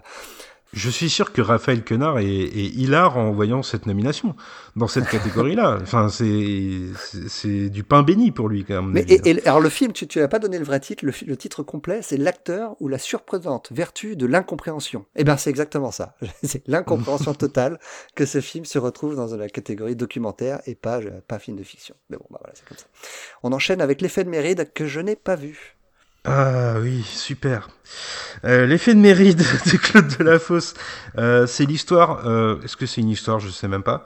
C'est un petit garçon et son grand-père qui parlent, qui se font des petites blagues, qui se racontent des petites anecdotes, et tout ça est euh, illustré par de différentes techniques de cinéma d'animation. ça n'est pas un documentaire non plus. En fait, vos discussions avec vos petits-enfants ne font pas des documentaires, il n'y a pas de sujet en fait. c'est Enfin, j'ai pas envie d'accabler Claude Delafosse. Je pense qu'il a fait le film avec son cœur et qu'il y a une vraie sincérité. Ça doit être son vrai petit enfant avec lequel il discute. Mais voir euh, illustrer euh, ses paroles par euh, des trombones qui s'animent en stop motion, euh, c'est pas possible, quoi. Ça, ça, ça, va bien 5 minutes, mais au bout de, de 15, 18 ou je sais plus combien, c'est plus possible, quoi. Alors, une, une bizarrerie pour terminer, la mécanique des fluides. La mécanique des fluides, qui est une espèce d'étude sociologique, c'est le seul documentaire des trois, hein, d'après moi. C'est une espèce d'étude sociologique sur euh, la moralité des incels, les euh, célibataires involontaires, comme on dit en français, euh, qui sont des gens à la masculinité débordante, qui pensent que les femmes ne les veulent pas et qui les détestent en contrepartie. Je trouve quand même que le film, en voulant faire preuve d'empathie et de compréhension euh, pour ces euh, êtres euh, détestables au premier abord, passe un peu à côté de son sujet et n'a pas un vrai regard critique sur, sur cette frange de la population. Et, encore, je trouve que tu es gentil quand tu t'attardes vraiment sur le fond du film, mais il faut, faut, parler de la forme. Il y a un vrai mm. souci avec ce film quand même. C'est, on est au-delà de l'amateurisme là parce que c'est une succession de une succession de vidéos YouTube entrecoupé euh, d'images d'animation euh, faites d'un niveau euh, PlayStation 1, je suis gentil, Nintendo 64, je suis un peu méchant. C'est compliqué quand même. Hein Oui, euh, y a, enfin, c'est, on a l'impression que c'est des images d'archives qui ont été trouvées sur Internet, en fait. Non, non. Alors j'ai, j'ai été voir, non, c'est effectivement, c'est vraiment, ils ont fait appel à une école de, une école de graphisme pour faire les, les séquences d'animation entre entre les vidéos YouTube. Il bah, faut fermer cette des... école. Ah ouais, non, mais là, c'est, ce sont des créations originales pour le pour le film et qui sont censés illustrer le propos. C'est, c'est une catastrophe. Et je, enfin, vraiment, je, je sais pas comment le dire autrement. Hein. J'ai trouvé ça gênant du début à la fin, mais pour le côté formel. Le fond est plutôt intéressant. Et encore, je trouve qu'elle, comme tu le dis, qu'elle passe à côté de son sujet en vraiment en étant en empathie avec un incel en particulier, qu'elle nomme à plusieurs mmh. reprises, qui a un discours quand même sacrément problématique. Hein. il, est, euh, il est raciste. Alors elle, elle, est, elle est très inquiète parce qu'il est de manière évidente suicidaire. On, peut imaginer d'ailleurs qu'il n'est plus de ce monde aujourd'hui. Mais mm. euh, moi, moi, son discours, il me fait très peur. Hein. Moi, il ne me donne pas du tout envie d'être en empathie avec lui. Hein.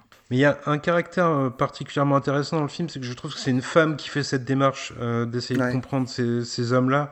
Et, et, je pense qu'elle a cette volonté d'empathie qui rend le film un peu désintéressant par moment, mais qui en même temps lui donne une saveur particulière. J'étais vraiment très curieux avant de voir le film parce que c'est un sujet qui m'intéresse et euh, j'ai rien appris sur le sujet et j'ai trouvé le film euh, assez exécrable, on va dire. Donc euh, non, j'ai pas aimé. On vous rappelle le hashtag les refs à l'académie. N'hésitez pas à l'utiliser. peut-être, peut-être qu'on nous choisira d'ailleurs pour siéger à la prochaine cérémonie et notamment dans la catégorie meilleur documentaire. Ouais, alors là, je suis un peu déçu parce qu'on a plus, on pu voir que trois films sur cinq, euh, mais c'est vraiment trois films intéressants. En tout cas, il y a des choses à en dire. Alors, les, cinq films nommés sont Atlantic Bar, Les filles d'Olpha, Little Girl Blue, Notre corps et Sur l'Adamant.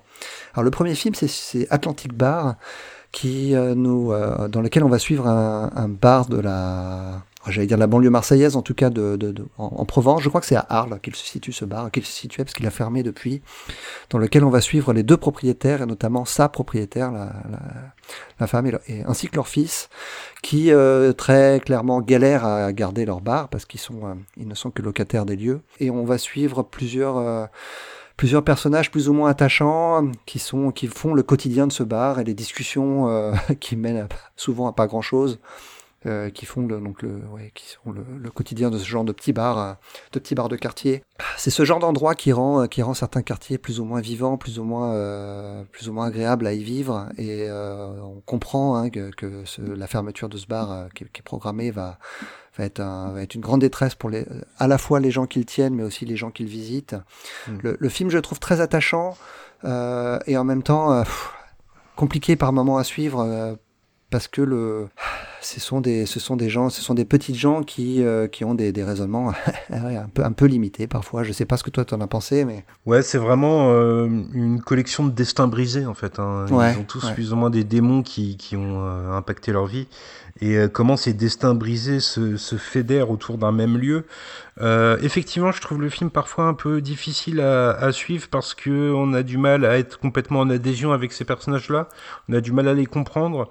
Euh, et en même temps, je pense que c'est ce qui fait la, le sel de ce film-là. C'est euh, un regard posé sur des gens qui n'ont pas la lumière d'habitude et euh, une mise en lumière euh, de l'horreur ordinaire en fait. Parce que moi, ce qui m'a vraiment marqué, je sais pas si toi c'est ton cas, c'est euh, les fantômes qui passent sur chacun d'entre eux, notamment ouais. euh, la tenancière du bar qui, qui, parle de son alcoolisme. Elle est incroyable, elle est incroyable ce personnage. Je, j'utilise le mot personnage, c'est cette personne existe vraiment, mais elle est, elle est exaspérante par plein des plein d'égards, mais on a envie de la, de la prendre dans nos bras tellement elle est touchante. Quand mmh. elle explique qu'elle est alcoolique, elle ne touchera plus une goutte d'alcool et la séquence d'après, elle est complètement bourrée parce qu'elle vient d'apprendre qu'elle allait perdre son bar.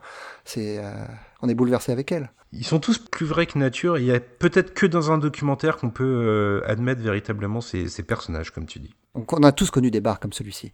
Et ouais. euh, mais c'est vrai que, que ces gens qui sont là tous les jours au bar, toujours les mêmes personnes, on les connaît peut-être pas forcément. Et euh, c'est très attachant de voir que c'est ce bar-là, notamment, qui a sauvé un, un homme de la vie de la vie dehors. Euh, qui était, il était SDF, et c'est le, le, fait de, de, fréquenter ces gens dans ce bar qui ont lui permis de s'en sortir. C'est tous ces destins brisés qui deviennent touchants en fait à force de, mm. de du visionnage du film.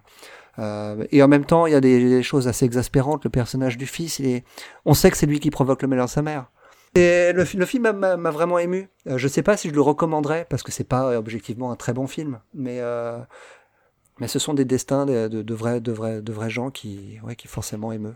C'est typiquement ce genre de film que je suis content de voir dans le, cadre des awards parce que j'aurais peut-être jamais eu l'occasion de le, voir en dehors de ça. On n'en a pas beaucoup parlé de ce film. Contrairement au film d'après. D'un regard très réaliste sur la vie, on va passer sur une réflexion un peu plus euh, euh, du côté de la fiction presque. Ouais, ouais, Les filles d'Olpha qui a, qui a connu son petit succès hein, et euh, le, le, film est vraiment, euh, vraiment reconnu un petit peu partout. Il sera aux Oscars d'ailleurs. Ouais, il sera aux Oscars. C'est l'histoire d'une femme et de ses quatre filles, et notamment deux de ses filles qui, sont pas, qui se sont radicalisées. en ça se passe en Tunisie. Et deux de ses filles se sont radicalisées pour aller rejoindre le, les combattants en Syrie, si je me trompe pas. Et euh, donc on va suivre. Euh, dans... Le, documentaire est assez particulier parce que beaucoup de séquences sont reconstituées, parce que toutes les toutes les séquences qui sont considérées comme euh, difficiles sont jouées par des actrices parce que la la, la, la mère, hein, donc cette Olfa, ne pouvait pas revivre les séquences qu'elle a vécues avec ses filles. Donc on, on, reconstitue des séquences qui vont provoquer donc la radicalisation de cette jeune fille. C'est un film moi qui m'a laissé un petit peu froid, je dois avouer à cause de son dispositif. Euh, J'aurais préféré que le film soit un documentaire du début à la fin pour vraiment euh, euh suivre euh, Olfa et son, et son parcours sans avoir à une actrice rejouer, rejouer des séquences que, que Olfa aurait très bien pu nous raconter en fait. Je suis un peu moins critique que toi, mais en fait, je trouve que ce qui est intéressant dans le film, c'est pas tellement son sujet, c'est pas tellement Olfa et ses filles, c'est la réflexion autour de la mise en scène euh, qui accompagne le film, c'est-à-dire euh, à quel moment euh, le personnage, enfin la vraie personne se retire pour que l'acteur prenne la suite parce que ça devient trop difficile à vivre. cette mise en abîme du cinéma est relativement intéressante, je trouve. Et dans ce cas-là, on s'éloigne, on s'éloigne du documentaire et on se rapproche plus d'une fiction. Et c'est le problème. C'est vraiment la, la limite du film pour moi. Hein. C'est le problème, ouais. Je pense aussi que c'est les limites euh, du dispositif qui font qu'on peut euh, se détacher complètement de, ce qui est proposé. Euh, finalement, j'ai l'impression que c'est une idée, une idée de cinéma, mais que ça tient pas pendant une heure et demie. Il aurait fallu un peu plus, un peu plus de, de documentaire pour que ce soit vraiment euh, intéressant d'un bout à l'autre. Alors Little Girl Blue et Notre Corps, on n'a malheureusement pas pu les voir, donc on va pas pouvoir donner notre avis. Par contre, on a vu euh, Sur l'Adamant. Ah oui. Alors les, Sur l'Adamant, euh, comment, comment résumer l'histoire de Sur l'Adamant? C'est L'Adamant, c'est un bateau ou une péniche qui se trouve à Paris et qui sert d'hôpital de jour pour des, euh, patients d'hôpitaux psychiatriques de, quelques arrondissements de Paris. Ça leur permet de, quitter l'hôpital pendant quelques heures et d'avoir des activités euh, culturelles et des activités d'échange avec d'autres patients ou avec, euh, ou avec des, des bénévoles. alors disons-le clairement, moi c'est mon film préféré et de très très loin. ce film m'a bouleversé du, du, début à la fin. Encore une fois, on retrouve des dessins brisés, un petit peu comme dans Atlantic Bar. Là, c'est à cause de la maladie mentale et, euh, et de voir comment des gens qui, qui sont des exclus de la, de la société ont en fait beaucoup de choses à raconter et beaucoup de choses à partager. Et, euh, et, voir le à la fois donc ces, ces personnages donc ces, ces malades euh, soit de soit de dépression soit de, de maladie mentale euh, un peu plus grave un peu plus sévère en tout cas euh, mais aussi le la, la, manière dont les dont les aidants ont de la ont de la compassion ont de la euh, de la bienveillance à leur égard fait aussi énormément de bien. J'ai trouvé, euh, j'ai trouvé ce film très attachant. Ouais, on parlait un peu plus tôt, euh, lorsqu'on parlait de Jean-Baptiste Durand et de, des déclarations qu'il avait fait au journal L'équipe, de, de l'autre intelligence, de cette intelligence qui n'est pas forcément euh, euh, académique, mais qui, qui a trait à l'expérience personnelle. Il y a un personnage notamment qui nous a bouleversés tous les deux, qui a une, une éloquence démentielle. une grande érudition aussi. Hein. Une grande érudition, tout à fait. Et puis qui, d'une phrase à l'autre, peut basculer dans ce qu'on comprend être de la, la, folie douce. Quoi. En, tout, en, en tout cas, une, une émotion... Une émotion émotion euh, palpable qui fait qu'il devient presque inadapté, euh, je, je peux même enlever le, mot presque, il devient inadapté à la vie en société. Oui, absolument. Trop et pourtant, euh, ce que je trouve intéressant, notamment dans le documentaire de Nicolas Philibert, c'est que euh, les aidants que tu nous, euh, dont tu soulignais la présence un peu plus tôt, sont souvent en retrait et laissent les malades être acteurs de leur vie. C'est notamment les malades qui tiennent le bar de, de l'adamante. Euh, je trouve ça intéressant de ce processus pour les réintégrer à une forme de vie en société. Euh, et c'est quelque chose que Nicolas Philibert montre avec beaucoup de retenue. Euh, c'est vraiment pas un documentaire où le réalisateur est actif et, dans la mise en scène, comme peut l'être Les filles d'Olpha dont on parlait plus tôt, c'est tout l'inverse. c'est presque une caméra invisible qui s'invite. Quel est ton film préféré et quel est ton, ton favori? Moi, mon favori, c'est Les filles d'Olpha. Mon favori, c'est les Fidolfa aussi. Je pense qu'il y a une espèce de d'élan vers les Oscars. Euh, il faut pousser un peu le film, et euh, pourquoi pas. Après tout, ça s'entend. Euh, mais mon préféré, ce sera sur la Damante. Ouais, tout comme moi. Passons, Cédric, à la catégorie des effets spéciaux, les effets visuels. Catégorie dans laquelle il va falloir départager cinq films, certains dont on a déjà parlé, d'autres où c'est la première fois. Il y a notamment Acide, La Montagne, Le règne animal, Les Trois Mousquetaires et Vermine. Alors on va parler d'Acide, dont on n'a pas encore parlé jusqu'à présent, le film de Juste Philippot. Euh, l'histoire, c'est ah, il a pas histoire... très bon, très bon ça. Pardon. Ah, on est dans un podcast cinéma, il faut la faire. Euh, l'histoire, une histoire de survie, c'est un, film fantastique français, tiens, figure-toi. Euh, une histoire de survie où il y a euh, donc des pluies acides qui tombent sur la France et qui s'attaquent aux millions de Français qui peuplent le pays. Les, effets spéciaux, ça consiste à mettre un peu de fumée quand il pleut, hein. c'est ça. Hein. C'est exactement ça. Bon, non, franchement, je te trouve dur. Il y a quand même aussi des effets de, chair en décomposition qui sont euh, plutôt réussis. Ce que je trouve intéressant avec Acid, c'est que ça reste euh, quand même plutôt des effets pratiques que des effets numériques, j'ai l'impression. Après, je ne suis pas spécialiste. C'est quand même assez léger aux effets spéciaux, mais ouais. Moi, après, on, peut quand même parler un petit peu du film, hein, tant qu'à faire. Oui.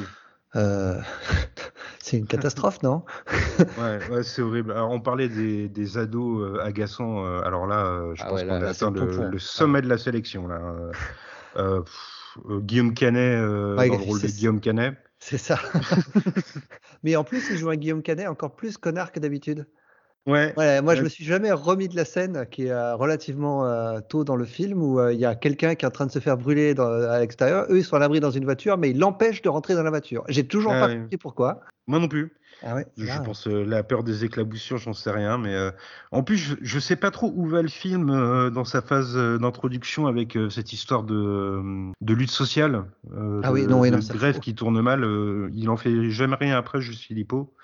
Mais figure-toi, et eh ben voilà, je te le dis, c'est ce que j'ai préféré dans les effets spéciaux. Ah oui, je sais que tu t'en remets pas, mais il faut que je te dise. non, mais euh, le, travail de maquillage, vraiment, euh, moi je retiens ça. Euh, peut-être que Vermine m'aurait plus plu, mais je l'ai pas vu. Et c'est vraiment un choix par défaut. Vraiment parce que je suis pas convaincu par les, les trois autres que j'ai vus. Ouais, Bah écoute, on enchaîne donc avec la montagne. La montagne, l'histoire d'un homme qui va dans la montagne. Euh, il décide de, tout quitter, de quitter son travail euh, pour euh, vivre dans une tente à flanc de montagne. Ah, c'est exactement ça, hein. il part vraiment sur un coup de tête à la fin d'une réunion. Tiens, j'ai envie de monter, et il s'achète du matos, il monte et il redescend jamais. Voilà, et il va découvrir le secret qui couvre dans la montagne, mais n'en disons pas trop. Bah, euh, il faut pas en dire trop, mais en même temps, c'est ce qui fait que le film est nommé pour les, pour les effets spéciaux. Le film a un côté fantastique qu'on n'imagine pas au début, en tout cas. Mmh. Oui, tout à fait. Bah, on parlait de, de, cinématique PlayStation euh, pour le, le, documentaire court. Là, on, en est, c'est un peu mieux quand même, mais on n'en est pas si loin. Il y a des scènes, moi, je trouve vraiment gênantes hein, au niveau des effets. Mais alors, c'est très bizarre ce film parce que j'étais dedans euh, pendant la première moitié euh, où vraiment euh, il y avait cette espèce de ton décalé. Je comprenais pas trop où est-ce que j'avais foutu les pieds. Et dès qu'on a basculé dans ces effets spéciaux, dans cette touche de fantastique, le film m'a perdu complètement. Ah, mais exactement pareil. Là, vraiment, je me suis dit, mais qu'est-ce que c'est que cette merde? C'est vraiment ce que je me suis dit. Excusez-moi d'être trivial, mais c'est vraiment ce que je me suis dit. Alors que le film a un ton vraiment intéressant avant, avec cet appel de la nature, cet homme qui est complètement euh, estomaqué par ce qu'il voit à tel point qu'il euh, abandonne tout, toute sa vie pour, pour juste continuer à observer ces paysages. Mais en fait, ça va bien au-delà et ça, ça, vient un peu de nulle part, cette histoire. Je ne suis pas rentré dans, la, dans, dans, le côté poétique, je pense, que le réalisateur voulait apporter. Non, il y a une notion de quête euh, qui, qui n'a pas marché sur moi. Euh. et puis, je sais pas, il y a, y a ce, ce, passage assez étrange où on a l'impression que les gens qui vivent à la montagne connaissent le secret, mais qui ne veulent pas le partager. Euh, J'ai pas vraiment compris où est-ce qu'on ça m'embarquait. Mais c'est même pas vraiment détaillé, ça non plus d'ailleurs. Hein. Non. Ça, il reste très vague. après, je pense que c'est volontaire. Mm. Mais ouais, c'est cet appel de la montagne qui serait en fait lié à, à quelque chose d'encore plus fort. C'est, je sais pas. Le film a un côté émouvant, un côté euh, presque presque non professionnel par moment. Oui. Euh, de, de, par l'acteur principal, je pense, qui est pas vraiment un comédien. Ah bon? Bah, euh, je crois qu'il est danseur à la base et qu'il a, il a, il a fait quelques films, mais c'est très, très, très petit. En fait, il, il- il profite de ses films pour aller à la montagne, justement, je crois. D'accord. Et ben, ça fait une belle pub pour euh, Decathlon, en tout cas. Ah ouais. Il y a une longue phase où il achète son équipement. euh, Mais, mais Mais, c'est euh, c'est d'ailleurs, c'est d'ailleurs étonnant parce que l'équipement qu'il a, c'est pas de l'équipement Decathlon. Après, c'est un truc de haute montagne de, qui coûte très très cher. J'ai été voir son manteau notamment. C'était étonnant pour quelques SMIC, hein, juste pour son manteau. hein. bah, c'est pour ça que les effets spéciaux sont nommés. Tu vois, il fallait amortir le budget manteau. Un autre film nommé pour ses effets spéciaux, celui-là, il était attendu, c'est Le règne animal. Alors oui, c'est c'est abouti. Enfin, moi, je pense que je donne une prime aux effets, aux effets pratiques de Acide. Euh, maintenant, euh, tout à l'heure, on parlait des costumes. Est-ce qu'il fallait considérer ça comme des costumes ou comme des effets spéciaux? J'ai tendance à incorporer euh, les designs animaux du film euh, dans les effets spéciaux et Ah oui. donc à lui donner une certaine valeur de ce point de vue-là. Par contre, quand ça commence à bouger, c'est pas toujours très beau. Ouais, à, à part comme tout, comme on en a déjà parlé plusieurs fois, moi le le- l'homme oiseau, dont je, je trouve que c'est c'est plutôt réussi. Tous les autres animaux, je les trouve moins euh, moins intéressants. Euh, après, euh, c'est assez bizarre parce que autant l'homme oiseau, on le voit beaucoup, tous les autres animaux sont toujours montrés soit dans la pénombre, soit en tellement gros plan qu'on voit pas grand-chose. Je pense notamment au, à la scène euh, début avec la mère où on voit que ses yeux avec quelques poils autour, des yeux, alors que euh, l'homme oiseau, juste avant, on l'avait vu entièrement. Donc je sais pas pourquoi ils, ont fait cette, euh, cette dichotomie dans la présentation des, animaux. Il n'y a pas une volonté nette d'y aller franco, quoi. C'est assez étrange aussi de voir l'homme oiseau au début du film dans un cadre urbain et de retrouver le même personnage plus tard à des centaines de kilomètres de là dans la forêt. Euh, parce qu'on le, on le voit sortir d'une ambulance au début du film et euh, j'ai l'impression que c'est le même oiseau qu'on voit plus tard. Ah oui, c'est le même. Euh, ça m'a semblé un peu étrange de, de réutiliser ce design-là. N'empêche que pour moi, c'est ce qui est le plus propice à être récompensé par l'Académie des Césars, donc ce sera mon pronostic. Ouais, c'est mon pronostic et c'est aussi mon favori. Un choix par défaut un peu? Un peu, ouais, euh, ouais je t'avoue. Mm. Après, euh, c'est vrai que le, bah, le cinéma français brille pas non plus par la qualité de ses effets spéciaux. On n'est pas, on n'est pas dans les grands films hollywoodiens. C'est, c'est euh, la montagne c'est- et acide, c'est quand même très léger. Hein. C'est- on, on connaît le problème, c'est à, partir du moment où on a du succès dans cette branche-là, on a tendance à s'exporter et à plus forcément faire les, les mêmes films en France. quoi. Ouais, ouais. Après, c'est tous les films dont on parle ce soir. Il n'y a pas de film vraiment qui, euh, à part le règne animal, ouais, très propice aux effets visuels. Peut-être Vermine, si on l'avait vu, Ouais, ouais, c'est ça. qui a bonne presse à ce niveau-là. Alors par contre, retrouver les trois mousquetaires là, euh, je suis assez dubitatif. Ouais, je sais pas non plus pourquoi. Euh, mais je sais pas vraiment ce que recouvre cette catégorie euh, des, des effets visuels. euh, c'est Ah, c'est- peut-être les maquillages aussi, mais en l'occurrence, même là, je, je sais pas trop en fait. La pyrotechnie avec les, les, les mousquets. C'est peut-être ça, mais bon, bah, du coup, ma prime reste au, au Reine Animal, qui me paraît, euh, qui me paraît bien armé pour l'emporter. Très bien. Eh bien, passons à une catégorie qui verra au moins l'un de ses réalisateurs euh, être sur place, euh, puisqu'il recevra aussi un César d'honneur. C'est la catégorie du film étranger, Cédric. Ouais, alors il y a d'abord L'Enlèvement de Marco Bellocchio, Les Feuilles Mortes d'Aki Kaurismäki, Oppenheimer de Christopher Nolan, Perfect Days de Wim Wenders, et enfin Simple comme Sylvain euh, de Monia Chokri. On commence avec L'Enlèvement. Allons-y. Euh, c'est un film euh, étonnant, très ambitieux de, de Marco Bellocchio qui revient sur l'histoire vraie de, de l'enlèvement d'un- petit garçon juif de sa famille par le, bah, par le pape, hein, pour, faire les- pour euh, simplifier euh, un petit peu les choses, euh, en tout cas par l'Église catholique de, euh, de Rome, pour le- dans Au le but de 18e l'élever. siècle à peu près. Ouais, c'est ça. Dans le but de l'élever euh, au 19e peut-être même, non plutôt. Mais en tout cas, dans le but de l'élever comme un, comme un bon petit catholique et non plus comme un enfant juif. Et le film va suivre la, la bataille que, que vont livrer ses parents pour essayer de récupérer la garde de cet enfant. Euh, c'est un film qu'à la base, euh, Steven Spielberg aurait pu réaliser. Mais il- a finalement décidé de ne pas, de ne pas se- s'intéresser plus que ça à cette histoire. Euh, je, je trouve l'histoire vraiment intéressante. C'est l'exécution qui m'a laissé peut-être un peu plus de marbre. Le film est très classique, euh, vraiment très classique dans, dans la manière dont Bellocchio le raconte, et euh, peut-être un peu trop classique, et euh, donc du coup un petit peu chiant, hein, on va pas se mentir. Je suis quand même très content de l'avoir vu, et j'en fais mon pronostic pour le vainqueur de, du César. Euh, effectivement, Bellocchio, moi, c'est la deuxième fois que je suis confronté à son cinéma après euh, Vincere. Euh, je trouve qu'il a toujours des sujets très intéressants. euh, Enfin, en tout cas, pour les deux films que j'ai vus, les deux sujets étaient très intéressants. Euh, par contre, il a une certaine lourdeur dans son exécution. selon moi, c'est vraiment des films qui portent avec eux tout le poids de l'histoire. Euh, Ferré, c'était par rapport à la femme cachée de, de Benito Mussolini. donc, tu imagines tout ce que ça pouvait charrier au niveau émotionnel. là, on est encore dans une histoire avec avec l'histoire avec un grand H qui est convoqué. Euh, moi, je n'en fais ni mon favori ni mon pronostic, mais c'est pareil que toi, un film que j'ai euh, aimé découvrir à cette occasion. Je me serais peut-être pas forcément penché dessus en dehors des Césars. Là, je suis au moins content d'avoir appris quelque chose. On va dire. Ouais, mais puis enfin, faut, faut dire ce qu'il y a, c'est du bel ouvrage, quoi. C'est bien fait, c'est bien écrit, c'est bien joué, euh, tout est tout est beau. C'est un poil, un, un poil en poulet, c'est un poil du vieux cinéma, quoi. J'ai l'impression d'avoir vu un film de Visconti, en fait. Oui, oui, ça, convoque l'histoire du cinéma italien, c'est sûr. Alors on enchaîne avec, euh, avec ce qui n'est définitivement pas mon favori. Euh, ah. C'est Les feuilles mortes d'Aki Kaurismäki. Alors euh, je dois l'avouer tout de suite, je, ne suis pas du tout réceptif à ce, à ce genre de cinéma-là. Alors de quoi ça parle? Les feuilles mortes, c'est l'histoire d'un homme plutôt porté sur la boisson qui fait la rencontre d'une femme et ils vont passer la moitié du film à essayer de se chercher et de se retrouver. Je pense vivre une histoire d'amour euh, un temps euh, vers la, moitié du film, puis ils vont se séparer avant de se retrouver euh, au bénéfice d'un accident de la vie. Ouais, mais je saurais même pas dire quel est le thème réel du film. L'amour impossible qu'il redevient, mais l'alcool. Je, vraiment, je. Je pense qu'il y a une notion de solitude dans le, le monde moderne, et puis il y a un vrai décalage qui moi m'a beaucoup plu entre le, le côté rétro esthétique du film, et pourtant le rappel dans le texte permanent qu'on est bien à l'époque contemporaine. Euh, si on voit des images du film, juste des photographies, on pourrait croire à un film qui se passe dans les années 60, alors qu'il euh, y a cette radio qui nous rappelle toujours qu'on est bien dans le monde moderne, mais qu'on est toujours aussi seul. Euh, moi, c'est un film que j'ai aimé. Je suis désolé, Cédric.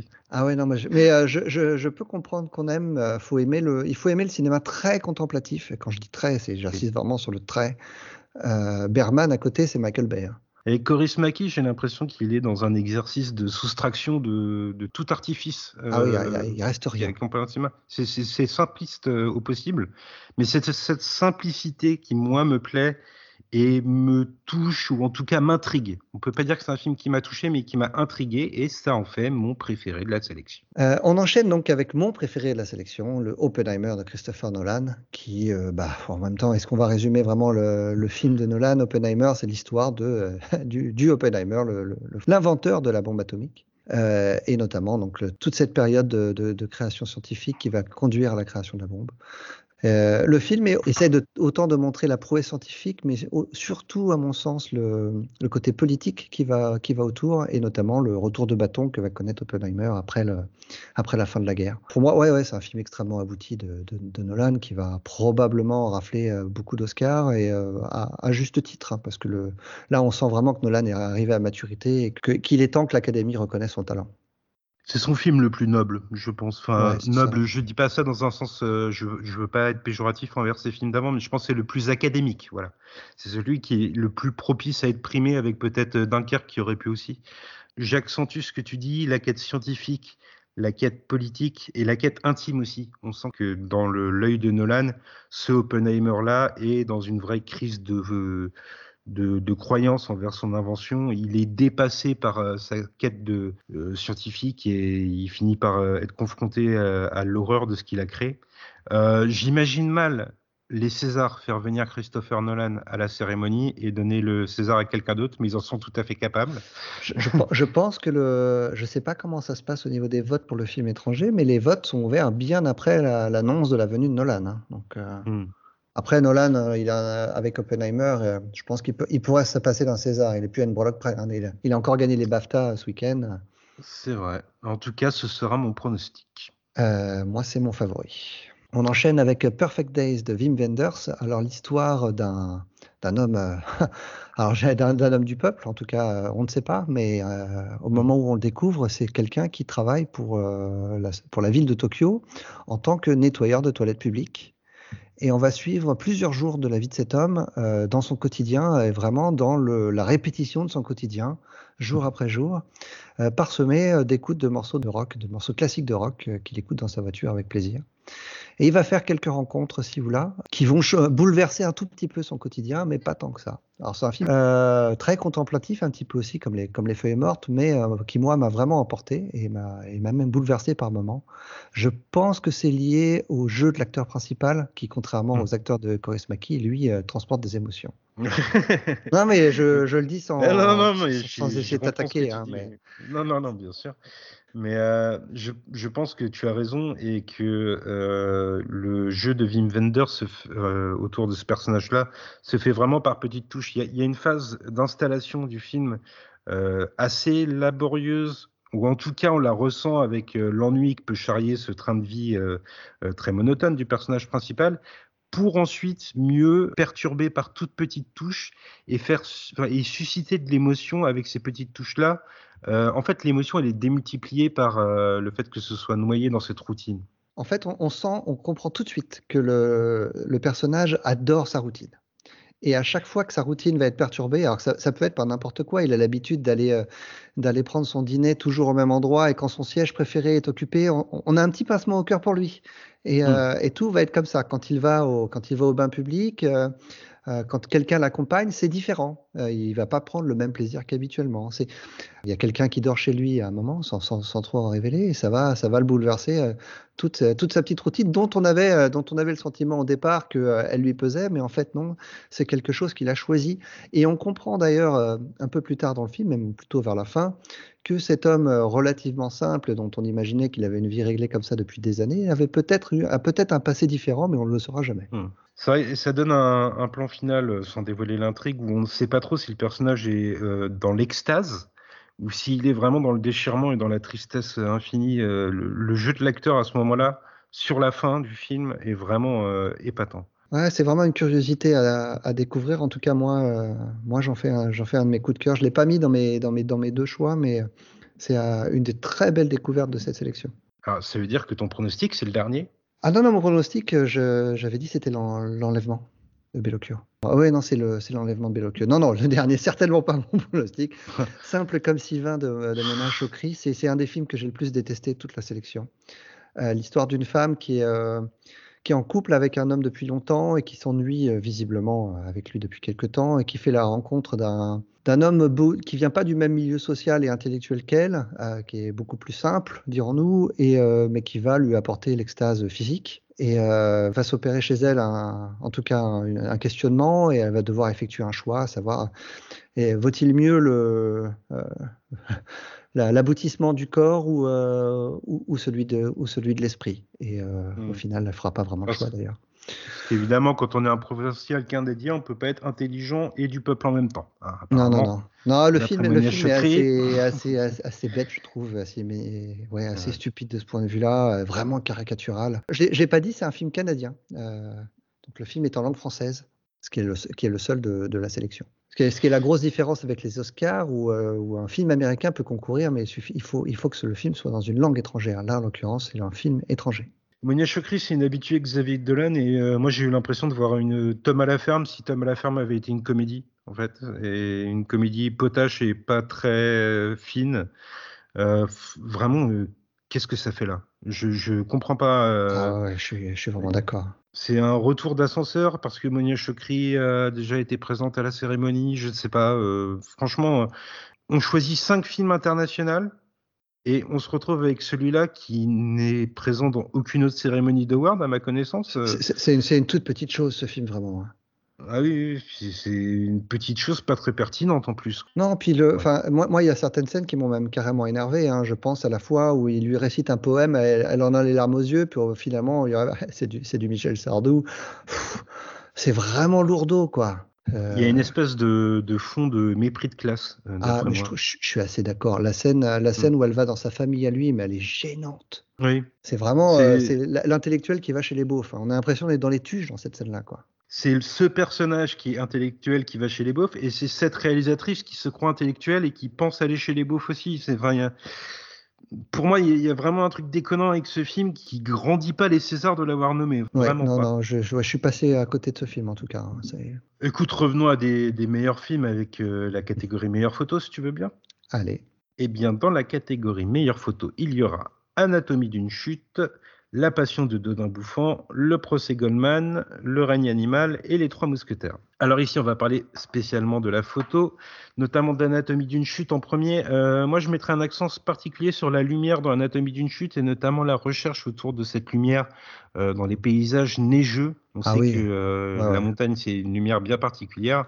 Il y a une vraie recherche, notamment dans la scène de dispute euh, entre les deux époux, euh, où là on a une espèce de lumière euh, comme un soleil qui se lèverait sur la cuisine. Une lumière qui vient du, du fond et qui est très éblouissante, qui attaque l'œil. On a aussi ce jeu entre justement le, le, présent du récit, le, les scènes de tribunal qui sont très froides et les flashbacks qui sont beaucoup baignés dans une lumière beaucoup plus onirique. Il y a une vraie différence visuelle entre le passé et le présent du récit selon moi.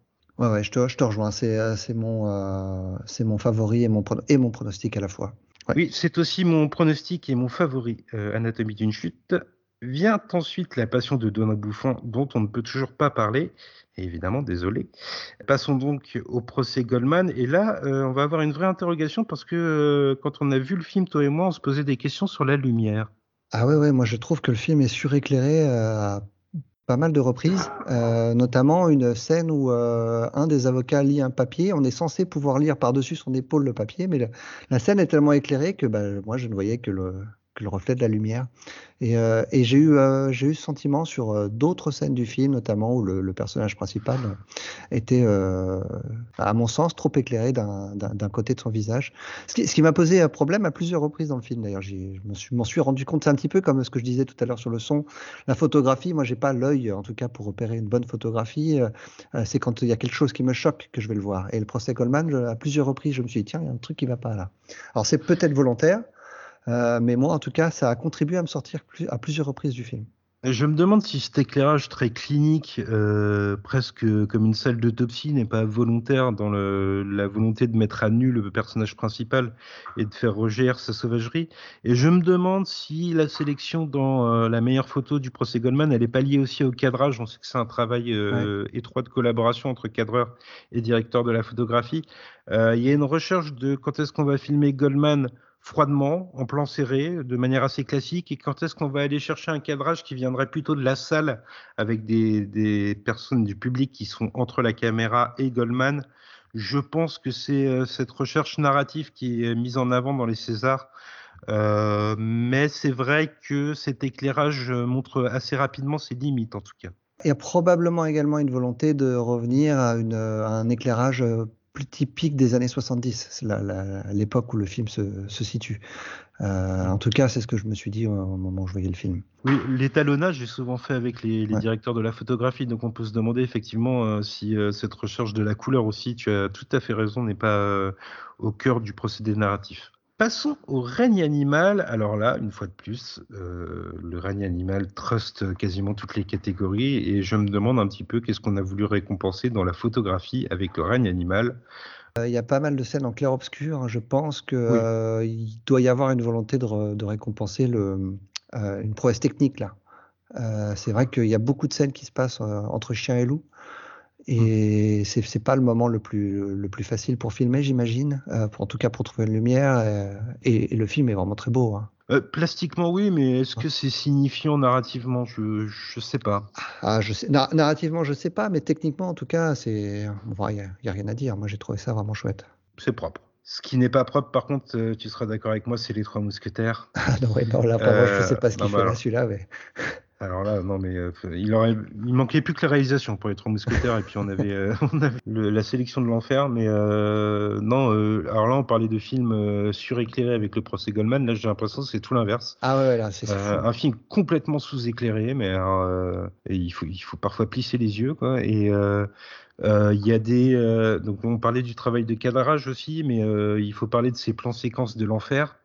Euh, qui relèvent pas forcément de la photographie pure, mais qui sont euh, foireux dans le cadrage à l'intérieur du plan séquence. Euh, je pense notamment à cette bataille dans la forêt entre les trois mousquetaires. Non, mais c'est incroyable cette scène. Non, mais elle dure, elle dure je sais pas combien de temps.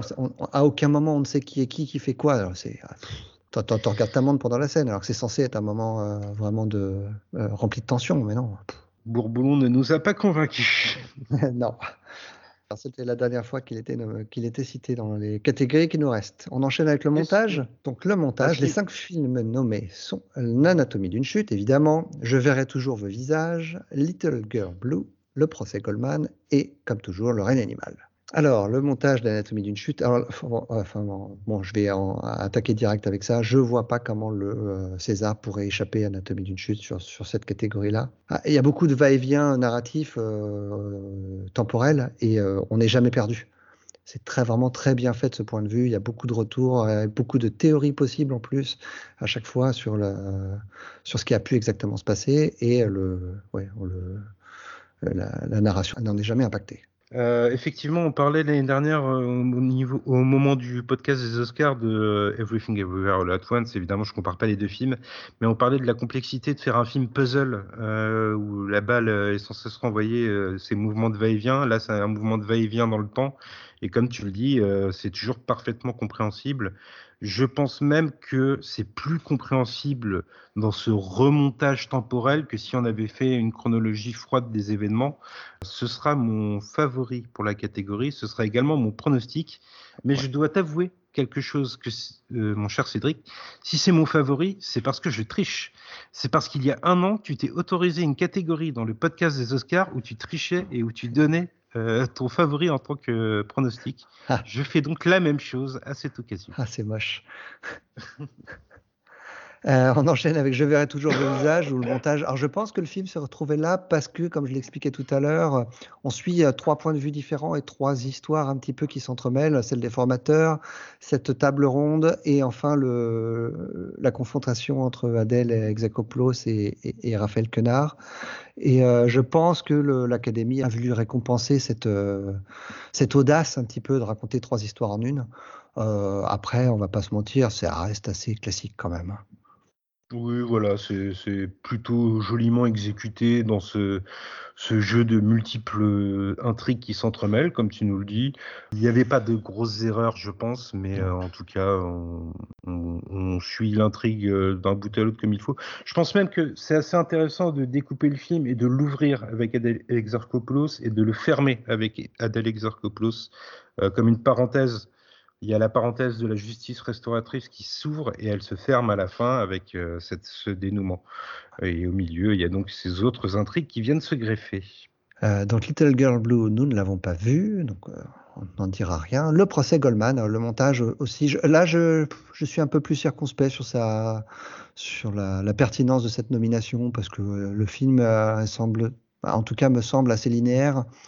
Il y, a, cette gageure de, tenir le spectateur en haleine sur deux heures sur un film de procès, donc de, le rendre, un montage justement relativement dynamique. Donc je pense que c'est pour ça que le film est, le film est nommé. Eh bien, alors je vais euh, te confier que si je n'avais pas triché pour Anatomie d'une chute, c'est le procès Goldman qui aurait été mon préféré, si j'avais été honnête avec les gens qui nous écoutent et avec toi. Euh, en fait, c'est pour euh, un artifice tout particulier. Euh, c'est pour euh, ces quelques secondes à la fin euh, des témoignages pendant le procès où il y a cette espèce de flottement de silence qui dure juste une, deux secondes.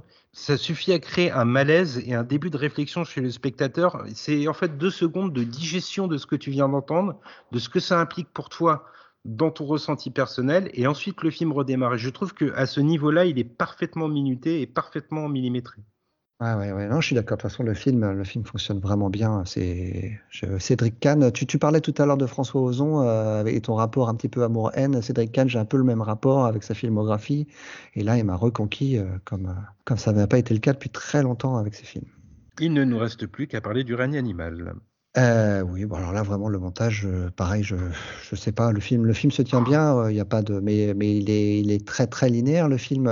Je me rappelle très bien en avoir parlé avec toi juste après l'avoir visionné et, t'avoir dit le film en fait il est sur des rails du début à la fin. Tu sais où tu commences, tu sais très bien où ça va aller, ça va exactement là où on pensait qu'il allait. Et effectivement il y a rien qui nous surprend et dans le montage c'est la même chose en fait. C'est ça va tout droit, quoi. on y va. On peut même pas parler d'effet ping-pong entre le, la partie du, du de adolescent et celle de son père, de Romain Duris, parce que finalement, comme tu le dis, c'est très linéaire, ça suit la chronologie froide des événements et on va là où est l'intérêt au moment T, mais à l'instant T, mais ce qui, ce qui fait d'ailleurs qu'on se désintéresse complètement du personnage de Romain Duris, et je parle même pas du personnage d'Adèle Exarchopoulos qui on ne sait pas pourquoi il est là, tout simplement. On en reparlera au moment du scénario parce qu'il est nommé. Euh, et euh, j'ai un vrai problème avec les rôles qui sont attribués à des acteurs euh, bankable, entre guillemets, mais je reparlerai tout à l'heure. Il est temps de passer à l'une des catégories reines, mon cher Cédric, puisqu'on va parler de la meilleure réalisation.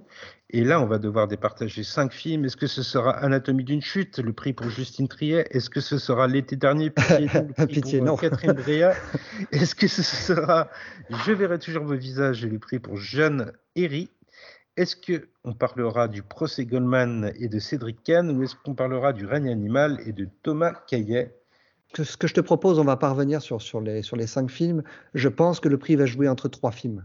Parce que je crois que vraiment que l'été dernier, je verrai toujours vos visages font, font figure de, allez, de, de, très, très fort outsider. Hein. Enfin, comment dire, très fort mm. dans le sens où ils ont, ils ont très peu de chances de l'emporter et que ça va jouer euh, entre Trier, Cannes et Caillet pour, le, pour ce prix-là. D'accord. Euh, on ne reviendra donc pas sur euh, Catherine Breillat? Non, non, non, non, je, je crois qu'on a fait le tour de Catherine Breillat. je crois qu'on va devoir l'évoquer pour le scénario en plus. Donc, non, mais la, enfin, je veux bien, en, allez, en, parlant juste d'une une minute de l'été dernier, mais la, la, mise en scène de Catherine Bria, elle est, elle est même pas inexistence. Moi, je la trouve, euh, je, la trouve pitoyable. Je trouve qu'il y a des, enfin, il y a, il y a, rien qui va dans ce film, et la réalisation en fait partie. Euh, euh, la manière dont elle filme ses acteurs, qui est, moi, je la trouve problématique même. Mais elle le revendique en fait. Elle revendique de filmer ses acteurs en très gros plan euh, pour, pour euh, montrer, le, montrer la montée du désir, mais enfin moi je la ressens jamais. Pour moi c'est un échec complet. Non, non, je ressens l'effet téléfilm. Oui, c'est euh, exactement ça. mais le, le, problème avec sa réalisation, c'est même pas tellement l'art de la caméra qui est presque inexistant c'est aussi la, la, mise en situation des personnages qui, qui est ridicule. Enfin, ils se retrouvent dans des, des, positions, dans des lieux où on comprend pas en fait. On a l'impression que c'est des animaux qui courent au hasard. Il y a notamment cette scène dont tu me parlais avec Léa Drucker qui cherche des, des, habits de, des habits de plage. si tu veux nous en parler. Mais, mais, mais cette scène, elle est incroyable. Elle, veut attraper des bouées euh, et puis des, enfin, des, trucs, des trucs pour aller à la plage et qui sont au-dessus d'une armoire. Et elle a une chaise à côté d'elle, mais elle va essayer d'attraper un bout de bâton pour essayer de faire tomber des trucs. Et, oh ça m'a énervé cette scène. Et là, c'est là le, le, le, gamin qui monte, il monte sur la, sur la chaise et il récupère les trucs comme ça. Mais personne ne fait ça dans jouer à attrape-souris. Ah c'est incroyable, incroyable. Bon, alors revenons à nos favoris. Euh, Justine Triet, on a dit qu'elle avait été boudée pour les sélections aux Oscars. Est-ce que d'après toi, elle va pouvoir aller chercher le prix? Ah bah pour moi, je ne vois pas comment le prix pourrait lui échapper. En plus, je pense vraiment que l'Académie va vouloir euh, rattraper l'erreur des, Oscars et je pense vraiment que euh, Justine Trier, avec tout, le tapage qu'il y a autour d'Anatomie d'une chute, euh, à, juste titre, le film est réussi, mais euh, va, remporter ça. Ça, serait vraiment très bizarre, je pense, à l'international qu'elle ne remporte la statuette alors qu'elle est nommée à l'Oscar. Ce serait mal vu et c'est mon pronostic effectivement. Maintenant, ça n'est pas mon préféré parce que je trouve qu'il y a quand même deux trois séquences qui m'ont laissé un goût un peu grotesques euh, dans la bouche. Euh, vraiment, elles sont minimes. Hein. Euh, j'ai adoré le film et je vais parler de deux ou trois scènes, mais je pense notamment à cette scène avec la caméra qui zoome dans la maison et qui navigue entre les meubles. Ça m'a donné un effet de reconstitution télévisuelle pas forcément hyper abouti. je pense que parfois Justine Trier manque un tout petit peu de retenue. mais son découpage est tellement précis, comme on l'a dit plus tôt, c'est d'ailleurs pas pour rien qu'il est aussi nommé au montage aux Oscars. Euh, que d'après moi, euh, ce sera la gagnante évidente de la cérémonie. oui, on enchaîne donc sur le, procès Goldman de Cédric Kahn. on, l'a déjà mentionné à plusieurs reprises. Hein, vraiment, pour moi, Cédric Kahn fait un travail exceptionnel pour rendre son film extrêmement dynamique malgré un sujet assez, euh, assez académique, qui aurait pu euh, paraître terne. En tout cas, on n'assiste pas à un épisode, euh, de Perry Mason. Hein. C'est un vrai film de cinéma avec de la tension dramatique du début à la fin, et ce, quasiment uniquement dans une salle de prétoire. Oui, c'est assez étonnant de se dire qu'il ne s'autorise aucune sortie du tribunal et vraiment qu'on reste cloisonné dans, cet exercice du huis clos. et pourtant, on a l'impression de vivre des rebondissements comme si devant nous il venait d'y avoir le meurtre en direct. Euh, c'est vraiment euh, étonnant d'un point de vue euh, purement narratif. Et alors ça peut être aussi très au scénario, très certainement, mais je pense que la, réalisation de Cédric Kahn joue beaucoup et j'en fais mon préféré.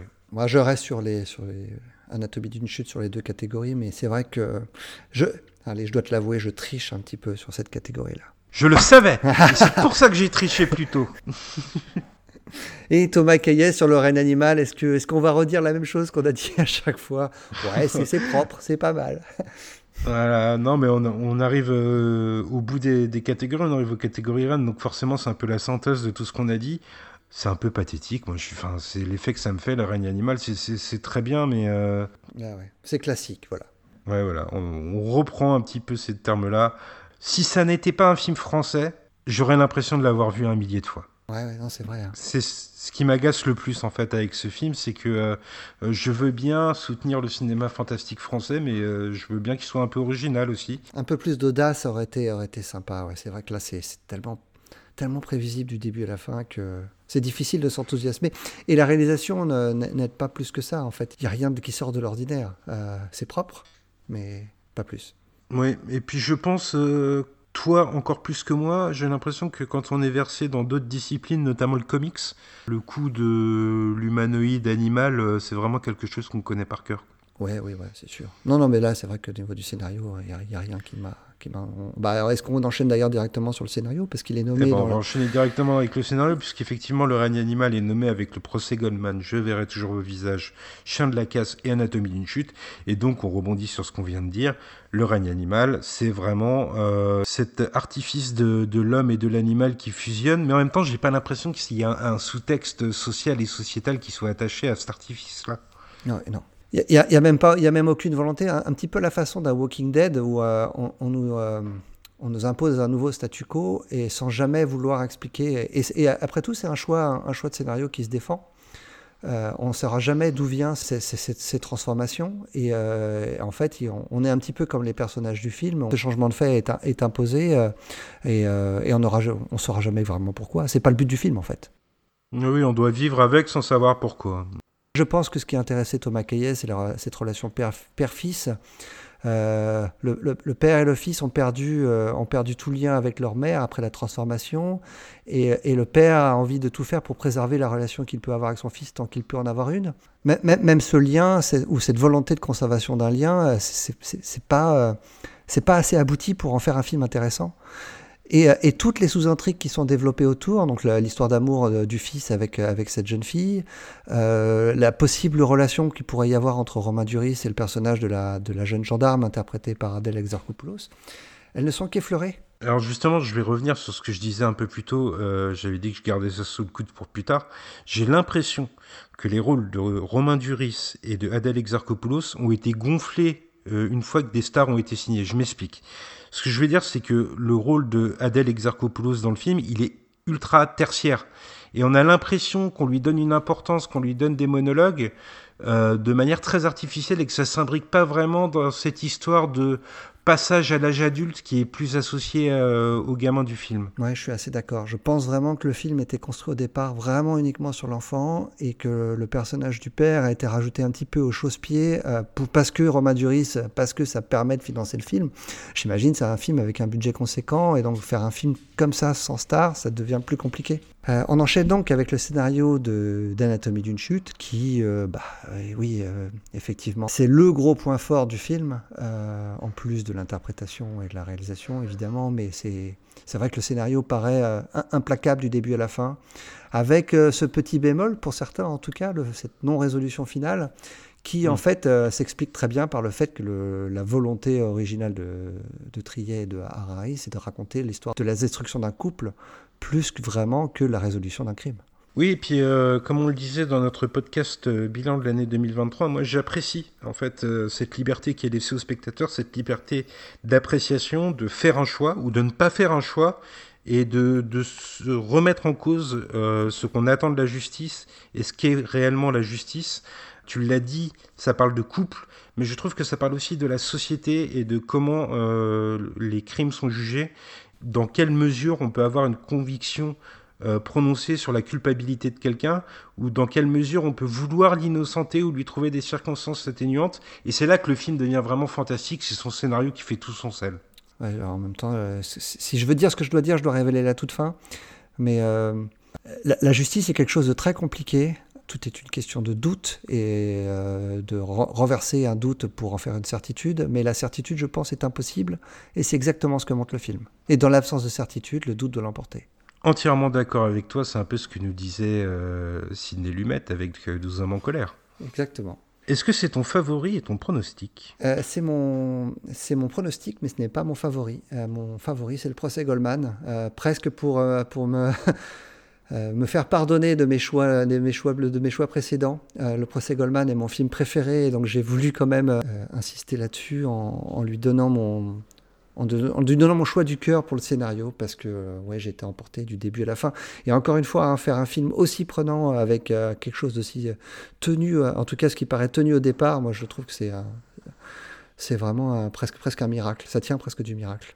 Oui, euh, il y a aussi cette euh, caractérisation du personnage principal, euh, on en reparlera au moment de parler des acteurs, mais il a une sauvagerie en lui, une bestialité qui tient aussi au texte du film, donc au scénario, au dialogue, qui rend le film envoûtant. Il est envoûtant de, méchanceté presque. Je, serais curieux de savoir de ce qui tient vraiment du scénario, c'est-à-dire de l'invention pure, et de ce qui est juste de la retranscription des vrais dialogues de l'époque. Eh bien écoute, il n'y a qu'une façon de le savoir, c'est d'inviter Cédric Kahn ou Nathalie Herzberg à venir euh, parler avec nous dans notre petit podcast. Et euh, en, en parlant de, de gens qui s'intéressent à notre petit podcast, euh, Chien de la casse est nommé euh, en scénario original, ce qui est plutôt chouette pour un premier film. Le Jean Euh, Jean Batte, ouais.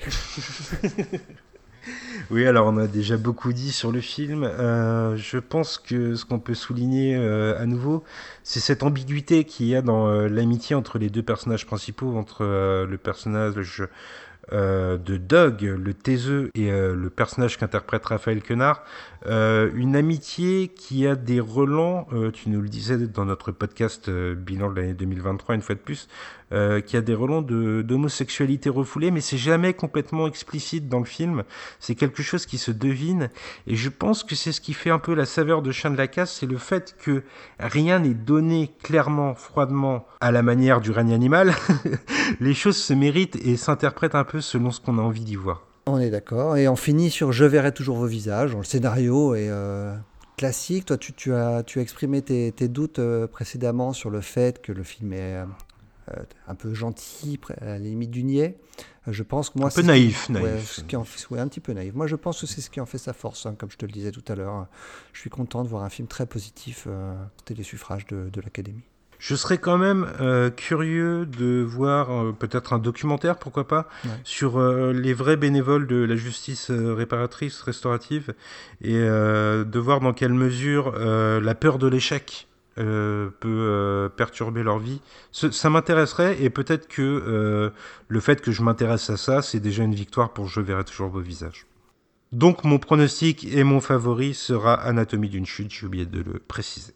On enchaîne avec les adaptations où trois films sont nommés euh, et trois films adaptés de matériaux différents. L'amour et les forêts, adapté d'un roman de Eric Reinhardt. Le consentement, qui est adapté d'un essai de Valérie Springora. Alors, c'est pas vraiment un roman, c'est plutôt, elle raconte son, son histoire vécue. Et l'été dernier, donc, de, de Catherine Breillat, dont je, je parlais tout à l'heure, qui est un- le remake d'un film danois. Très bien, merci à euh, le Danemark. Merci le Danemark. le travail d'adaptation est difficile à juger parce que je n'ai lu aucun des deux livres et je n'ai pas vu le film danois euh, qui, qui a inspiré l'été dernier. Donc euh, je ne sais pas si toi tu veux dire quelques mots sur, euh, sur les scénarios en tout cas de, de, de ces films-là. Euh, si tu me permets, je vais d'abord parler du consentement, euh, notamment une réflexion qui nous était venue à nous deux euh, lorsqu'on a vu le film. Je trouve ça intéressant cette manière qu'a le film de replacer, de redonner la puissance de l'écrit à la personne qui a été victime. Pendant une majeure partie du film, elle est privée euh, de son plaisir de lecture par euh, Maznev, et c'est finalement en prenant elle la plume et en écrivant elle euh, sur les pages blanches qu'elle va finir par obtenir réparation et justice. Et je trouve que c'est une des très très belles idées du film, qui forcément est attachée au parcours personnel de Vanessa Spingora, mais qui est très bien restituée dans le long métrage. Ouais, je suis tout à fait d'accord. Euh, pour ce qui est de l'été dernier, le problème avec le film, c'est qu'il n'est pas écrit, il a l'air d'être improvisé totalement sur le plateau. mais ouais, non mais c'est vrai. Alors ce qui est, rigolo, c'est que j'ai vu une, interview euh, du producteur du film, euh, qui s'appelle Ben Saïd, je crois, c'est le, dernier producteur de, des films de, Cronenberg et de, et Verhoeven. Et, en gros, il a, il a convaincu Breya de reprendre la caméra, parce que ça faisait dix ans qu'elle n'avait pas de film, en lui disant écoute, ce film me fait penser à toi, mais je pense que tu pourras en faire un meilleur film. Alors, j'ose même pas imaginer qu'elle la tête du film danois. Hein. Non, euh, je pense pas que je vais aller vérifier. Euh, on parle de scénario, donc on parle de dialogue. C'est très, très, très mal dialogué. Ah ouais. Il n'y a rien qui sonne naturel. Euh, on échangeait tous les deux un peu plus tôt sur euh, cette scène très gênante du père de famille qui vient se plaindre de ses employés qui sont trop bêtes pour comprendre que l'argent de l'entreprise ne lui appartient pas, alors qu'il vit dans un château avec une décapotable. Enfin, on est dans un autre monde avec, avec l'été dernier qui est vraiment euh, euh, le film puant de la sélection, pour moi. Ouais, on, on, avait dit qu'on qu le mentionnerait un petit peu. Je pense que c'est le moment d'en parler ici. Euh, ce, ce film-là m'a fait passer, fait penser à un film d'Éric Romer de, de, de, la fin des années 60, début des années 70, le, le genou clair, dans lequel tu es, mmh. euh, tu es gêné du début à la fin de, de, la suffisance du personnage principal et de, et, et je parle même pas de, de l'idéologie nauséabonde qui, qui, qui sort de ce film-là. C'est exactement le même sentiment que j'ai eu en voyant l'été dernier. Et je parle même pas de la, réalisation complètement inexistante, effectivement. Tu en as parlé tout à l'heure, mais je reviens, je remets un petit coup, un petit coup. Mais franchement, donner, nommer Catherine Breillat à la meilleure réalisation quand, l'ensemble de ces plans consiste en juste des plans, euh, des plans fixes, interminables de plusieurs minutes, il faudra, qu'on m'explique. Oui, on, doit accepter avec ce film que euh, dans la pulsion humaine de n'importe quel être, euh, il y a une attirance pour les très jeunes euh, personnes. non, en fait, non, juste non, c'est pas du tout le cas. C'est un film vraiment, encore hein, pour remettre une petite pierre, un petit clou au cercueil, c'est un film d'une autre époque en fait, l'été dernier. C'est étonnant de voir un film comme ça qui se fasse encore euh, aujourd'hui et encore plus qu'il soit, qui se retrouve, euh, qui se retrouve en compétition pour des Césars. Moi, je trouve ça, je trouve ça assez fou. Et encore plus quand tu considères cette catégorie, c'est qu'on a l'été dernier avec ce sujet un peu puant, qui se retrouve face au consentement, qui est quand même un film qui invite euh, les femmes à prendre conscience de ce qu'est le consentement, et L'amour et les forêts, dont on va parler maintenant, euh, qui invite les femmes à prendre conscience de euh, ce qui se passe lorsqu'elles sont prisonnières d'une relation toxique et, à, qui les invite à essayer de s'en sortir si elles le peuvent, bien évidemment. Euh, et je trouve dans ce sens-là qu'on a eu un vrai affrontement entre un film vieillissant l'été dernier et un film très moderne, L'amour et les forêts, qui donne une dignité au personnage qu'interprète Virginie Efira. Euh, il y a une vraie force qui est attachée à ce personnage en souffrance euh, qui, moi, m'a bouleversé d'un bout à l'autre du film. Ouais, je te rejoins entièrement. Et ouais, j'ai rien à ajouter, c'est exactement, tu as, tu as mis les mots sur mon ressenti. Eh ben parfait. Euh, je vais donc te dire que pour moi, mon pronostic c'est l'amour et les forêts et ma préférence c'est le consentement. Eh bien, écoute, nous avons exactement le même choix. Peu de choses vont nous départager dans notre jeu des Césars, j'ai l'impression. Ah, on a quelques petites différences là. Je pense qu'on en aura une dans la prochaine catégorie, celle de l'acteur dans un second rôle. Eh bien, pour l'acteur dans un second rôle, nous avons Swan Arlo pour Anatomie d'une chute, Antoine Reynards pour Anatomie d'une chute également, Anthony Bajon pour Chien de la casse, Arthur Harari pour le procès Goldman et Pio Marmaille pour Yannick. Alors, est-ce que tu as une préférence? Alors, il y en a un qui est ma, qui est ma contre-préférence, si je peux commencer par ça, c'est Pio Marmaille dans Yannick. Euh, j'ai rien contre Pio Marmaille, euh, j'allais dire j'ai rien contre Yannick, mm, encore que, mais vraiment je trouve, mm. je, je, me demande ce qu'il fait là en fait dans cette catégorie-là, parce que son, son rôle je le trouve assez pitoyable et, et, lui m'a jamais fait rire. Alors son, son, personnage est censé être drôle, mais il est tellement caricatural que euh, je l'ai trouvé euh, sans saveur. Alors moi j'aime beaucoup Quentin Dupieux, euh, mais je dois reconnaître que le personnage de Pieux Marmaille, c'est le personnage qu'on a dans presque tous les films de Quentin Dupieux. Euh, je savoure ce décalage qui est attaché à son rôle, mais je pense que ça euh, c'est plus hérité euh, de l'écriture du rôle que de l'interprétation de Pieux Marmaille, qui a ce côté un peu bonhomme séduisant, euh, mais qui fait Qui est en fait un gros beauf. Oui, c'est le- un rôle de gros beauf. oui. Ouais, ouais, ouais. Je pense que c'est- à peu près ça. hein. C'est le rôle que prend Alain Chabat euh, dans certains euh, films de, de Quentin Dupieux. Mais euh, effectivement, je trouve qu'il fait un peu pâle figure par rapport aux quatre autres nommés de la catégorie. Ouais, alors le- ensuite on a les deux, les deux acteurs d'Anatomie d'une chute. Moi je les trouve, je les trouve très bons tous les deux. Euh, Swan Arlo, c'est un acteur que j'aime beaucoup euh, et il est, il est excellent dans le rôle de l'avocat.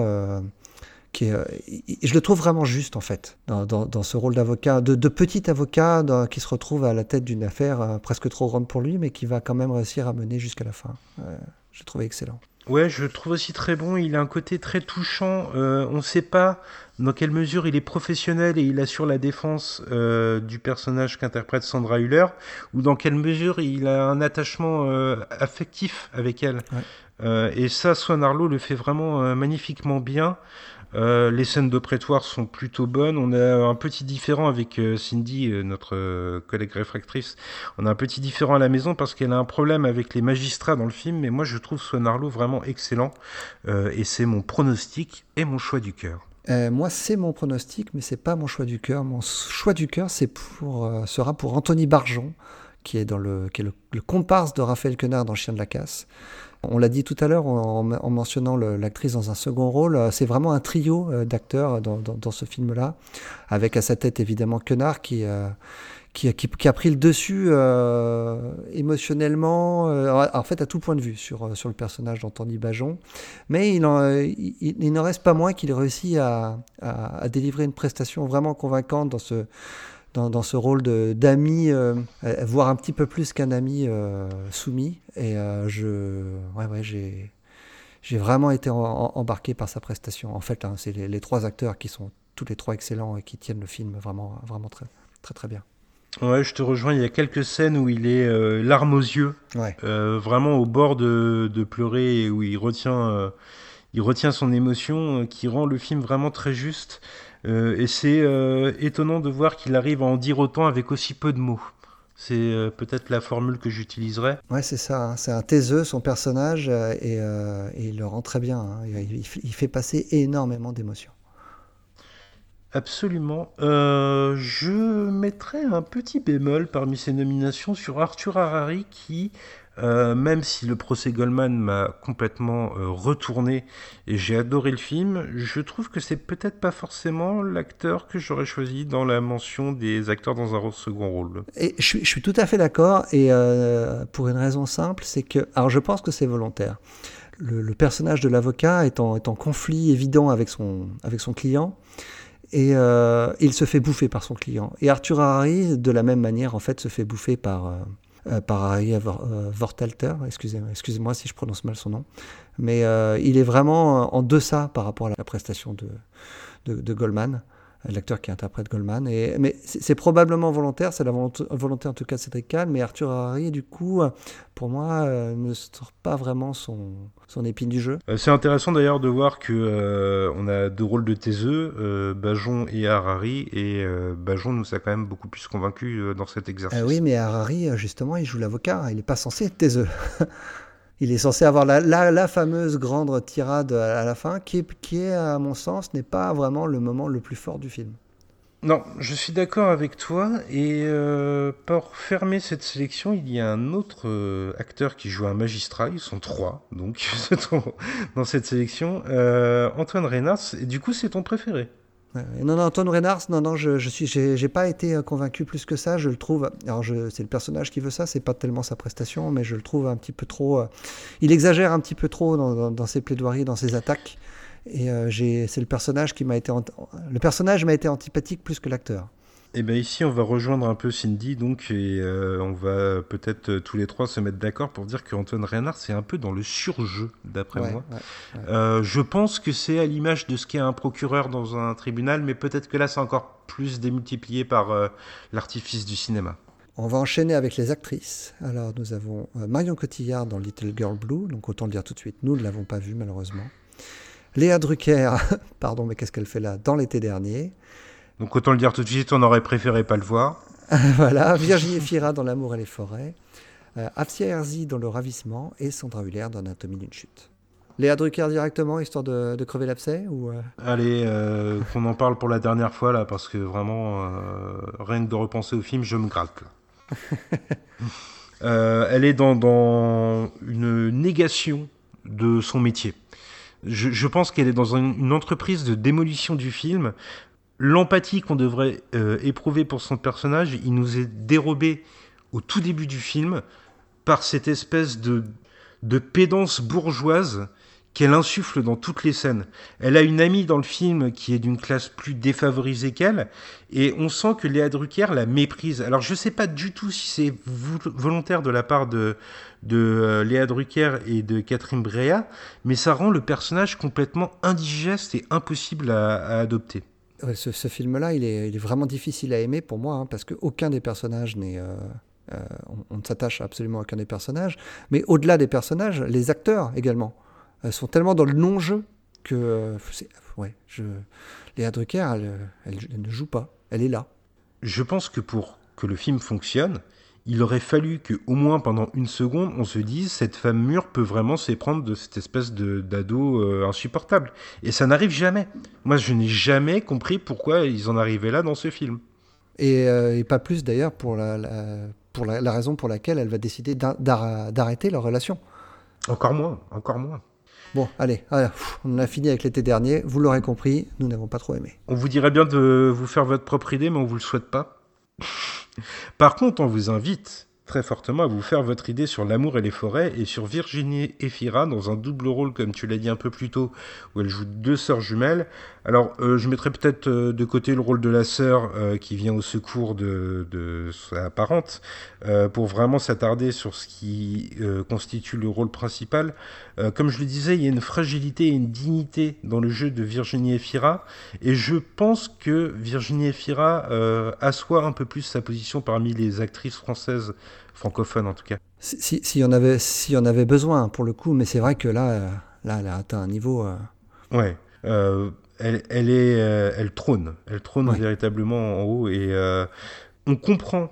Voilà, on parlait de double jeu qui est incompréhensible dans certains films. Ici, on comprend à la fois comment elle a pu se retrouver dans cette position et dans cette euh, dans ce rôle de victime dans le film, et on comprend aussi parfaitement comment elle va reprendre son, son destin en main et comment elle va retrouver la force. C'est un personnage qui ne perd jamais sa puissance et elle ressort au meilleur moment.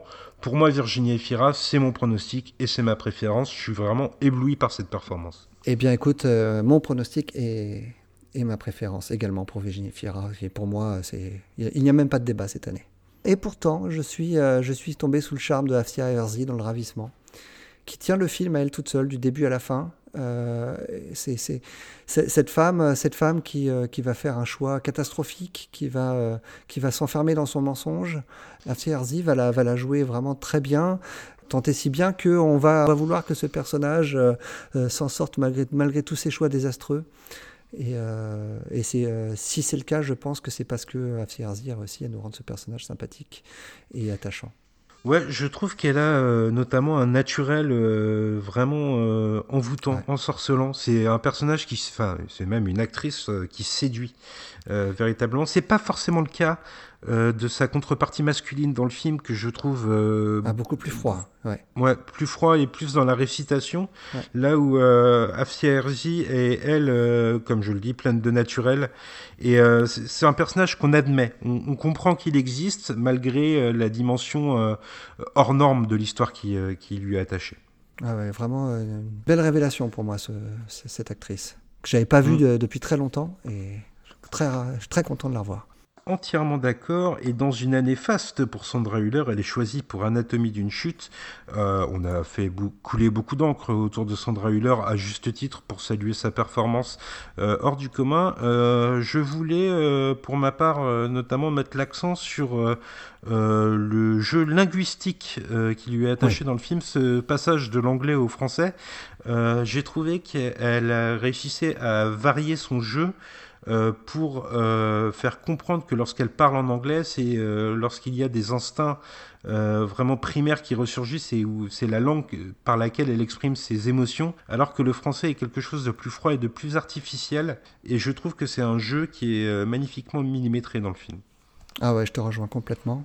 Euh, je, rajouterais quelque chose aussi, c'est qu'en tout cas dans les, critiques qu'on peut entendre sur le film, c'était cette absence de résolution. Et le jeu de, Sandra Huller peut, laisser indiquer quand même euh, euh, certains indices. Notamment, moi je pense que sa désinvolture, en tout cas la, désinvolture qu'elle joue au moment, où, on commence à, on commence à la soupçonner, pour moi est un indice très fort de sa non-culpabilité. Et Sandra Huller le rend très bien.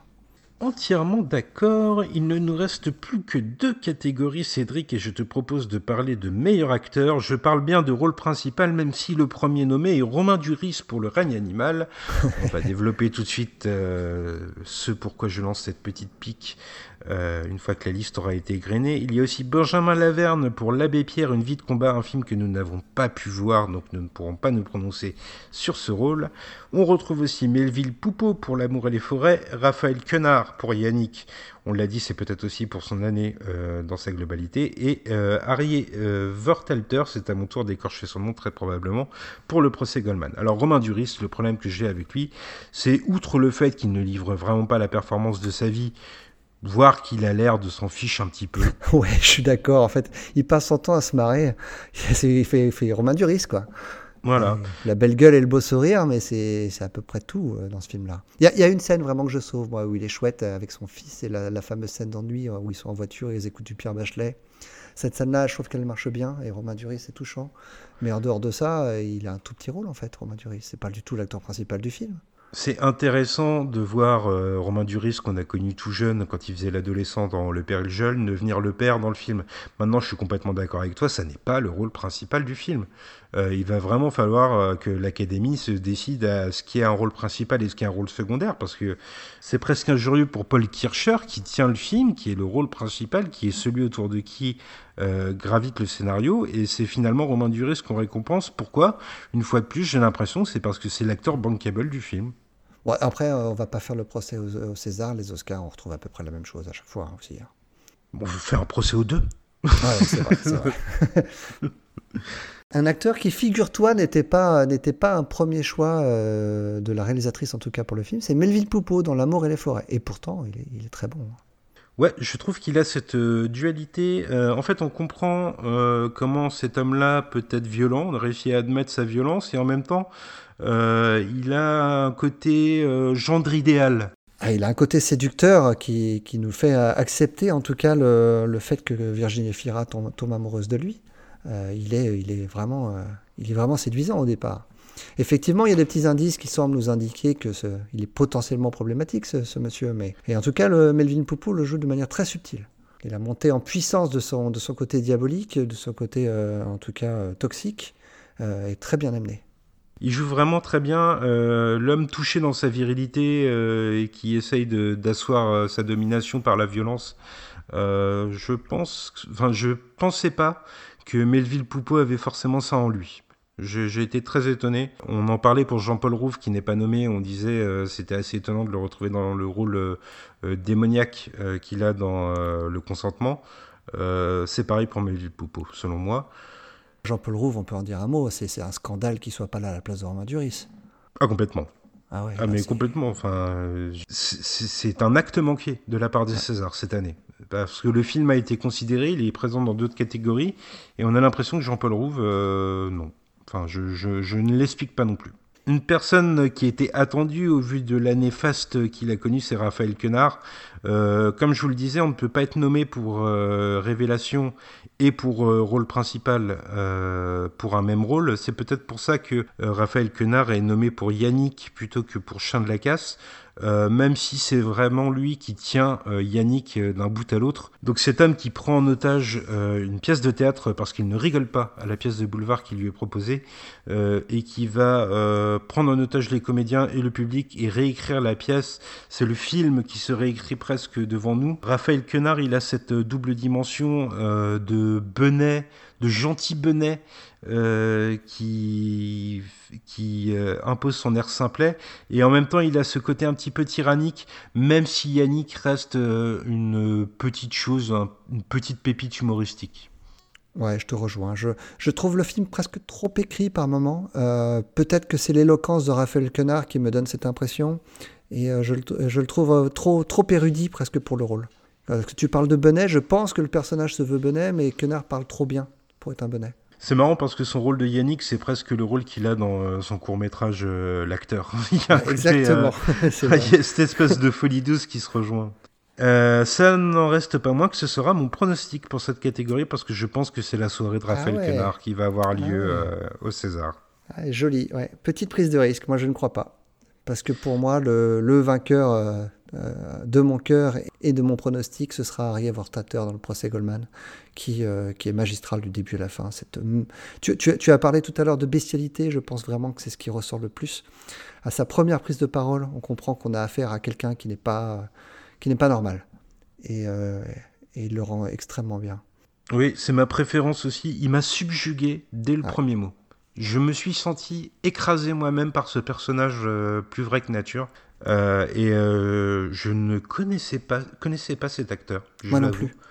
Euh, je le découvre totalement et je pense que c'est quelqu'un qu'on va retrouver parce qu'il a un, charisme démentiel. C'est vraiment, il, crève l'écran presque littéralement. je, moi, autant tu vois, je ne serais pas surpris que Raphaël Quenard pardon, l'emporte, mais je, je, trouverais ça scandaleux tant Aria Vortalter pour moi sort du lot cette année. Eh bien, il ne nous reste plus que la catégorie reine. Alors, euh, les films nommés sont évidemment Anatomie d'une chute, Le règne animal, on en a parlé beaucoup, Le procès Goldman, Chien de la casse, qui est une surprise. Hein. Euh, mm. Quand on avait fait nos petits jeux des pronostics avant les nominations, on, ne l'imaginait pas dans cette catégorie. Et Je verrai toujours vos visages. Alors on a déjà parlé des films euh, en long, en large et en travers. si vous avez suivi nos pronostics, vous savez sans doute déceler que pour moi comme pour Cédric, il y a deux films qui sortent du lot. Je vais te laisser prendre la parole en premier, Cédric. Euh, oui, bah, mes deux choix. Mon, choix du cœur, ce sera le procès Goldman. Euh, et mon pronostic, évidemment, Anatomie d'une chute. Je pense que l'Académie ne passera pas à côté de récompenser Anatomie d'une chute. Mais, euh, mais vraiment, j'ai envie de mettre l'accent sur le procès Goldman, qui n'a pas eu le retentissement qu'a eu le, film de Justine Triet, mais qui, le mérite tout autant. Hein. on, a, on, a, vraiment eu une très très très belle année quand même hein, dans le cinéma français, avec de très grands films. Oui, eh ben, j'ai exactement le, même pronostic et la même préférence que toi. Je pense effectivement que euh, l'Académie des Césars ne va pas s'exposer euh, au même, à la même levée de bouclier qu'il y a eu euh, lorsque Anatomie d'une chute n'a pas été choisi pour représenter la France aux Oscars. Et je pense que le choix de l'Académie va se porter sur ce film-là. mais moi aussi, j'avais envie de mettre l'accent sur le procès Goldman, qui est vraiment un modèle de, de film judiciaire euh, d'une maîtrise absolue. Euh, ces deux films-là trustent la plupart de mes pronostics et de mes préférences. J'ai quand même envie de euh, mettre une mention plus qu'honorable sur Chien de la casse, qui est vraiment un film émouvant. Et c'est pas facile, je pense, d'émouvoir le grand public avec euh, une histoire de, jeunes désœuvrés, comme tu le disais un peu plus tôt. Euh, mais là, c'est vraiment fait avec une honnêteté euh, du cœur qui, qui bouleverse. Et en plus, c'est Jean Bat. Donc, ah, mais c'est un premier film et c'est chouette qu'un premier film soit, soit mis en avant comme ça. et j'ai vraiment hâte de voir ce que Jean-Baptiste Durand va nous, va nous proposer dans la suite.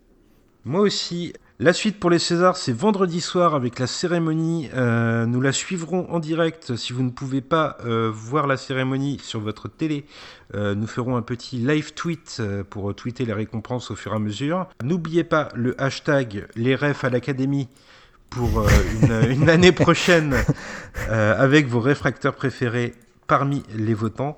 La suite sur nos antennes, sur euh, les podcasts des réfracteurs, ça va être sans doute des pastilles solo, des films qui sont analysés, mais aussi très bientôt, Cédric, tu seras de retour pour parler des Oscars, n'est-ce pas? Yes Alors là, on aura vu tous les films. On aura vu tous les films et Cindy sera avec nous pour donner son avis. Elle aussi aura vu tous les films. Vous le savez, c'est notre rendez-vous annuel, on aime beaucoup ça. Mais j'ai pris beaucoup de plaisir euh, cette année à me pencher aussi sur les Césars. Je n'avais pas forcément le temps l'année dernière. Cette année, j'ai pris beaucoup de plaisir à le faire avec toi. Donc je voulais te remercier de m'avoir emmené dans cette belle aventure, Cédric. Ah bah écoute, plaisir partagé. C'est vrai que le, cinéma français à la base, c'est pas non plus ma passion première, mais je me suis pris au jeu depuis quelques années maintenant et, euh, et je dois avouer que s'il y a quelques purges ci ou là qui euh, me font euh, euh, avaler ma télécommande. j'ai quand même eu le plaisir de découvrir des films que je n'aurais jamais été voir autrement. Je pense notamment à, je sais pas, La Montagne par exemple, ou Disco Boy, et évidemment mon, chouchou de mon chouchou de l'année, Chien de la Casse. Tout à fait. Eh bien, merci à toi Cédric et rendez-vous très bientôt sur les antennes des réfracteurs pour de prochaines aventures cinéphiliques. À bientôt. À bientôt.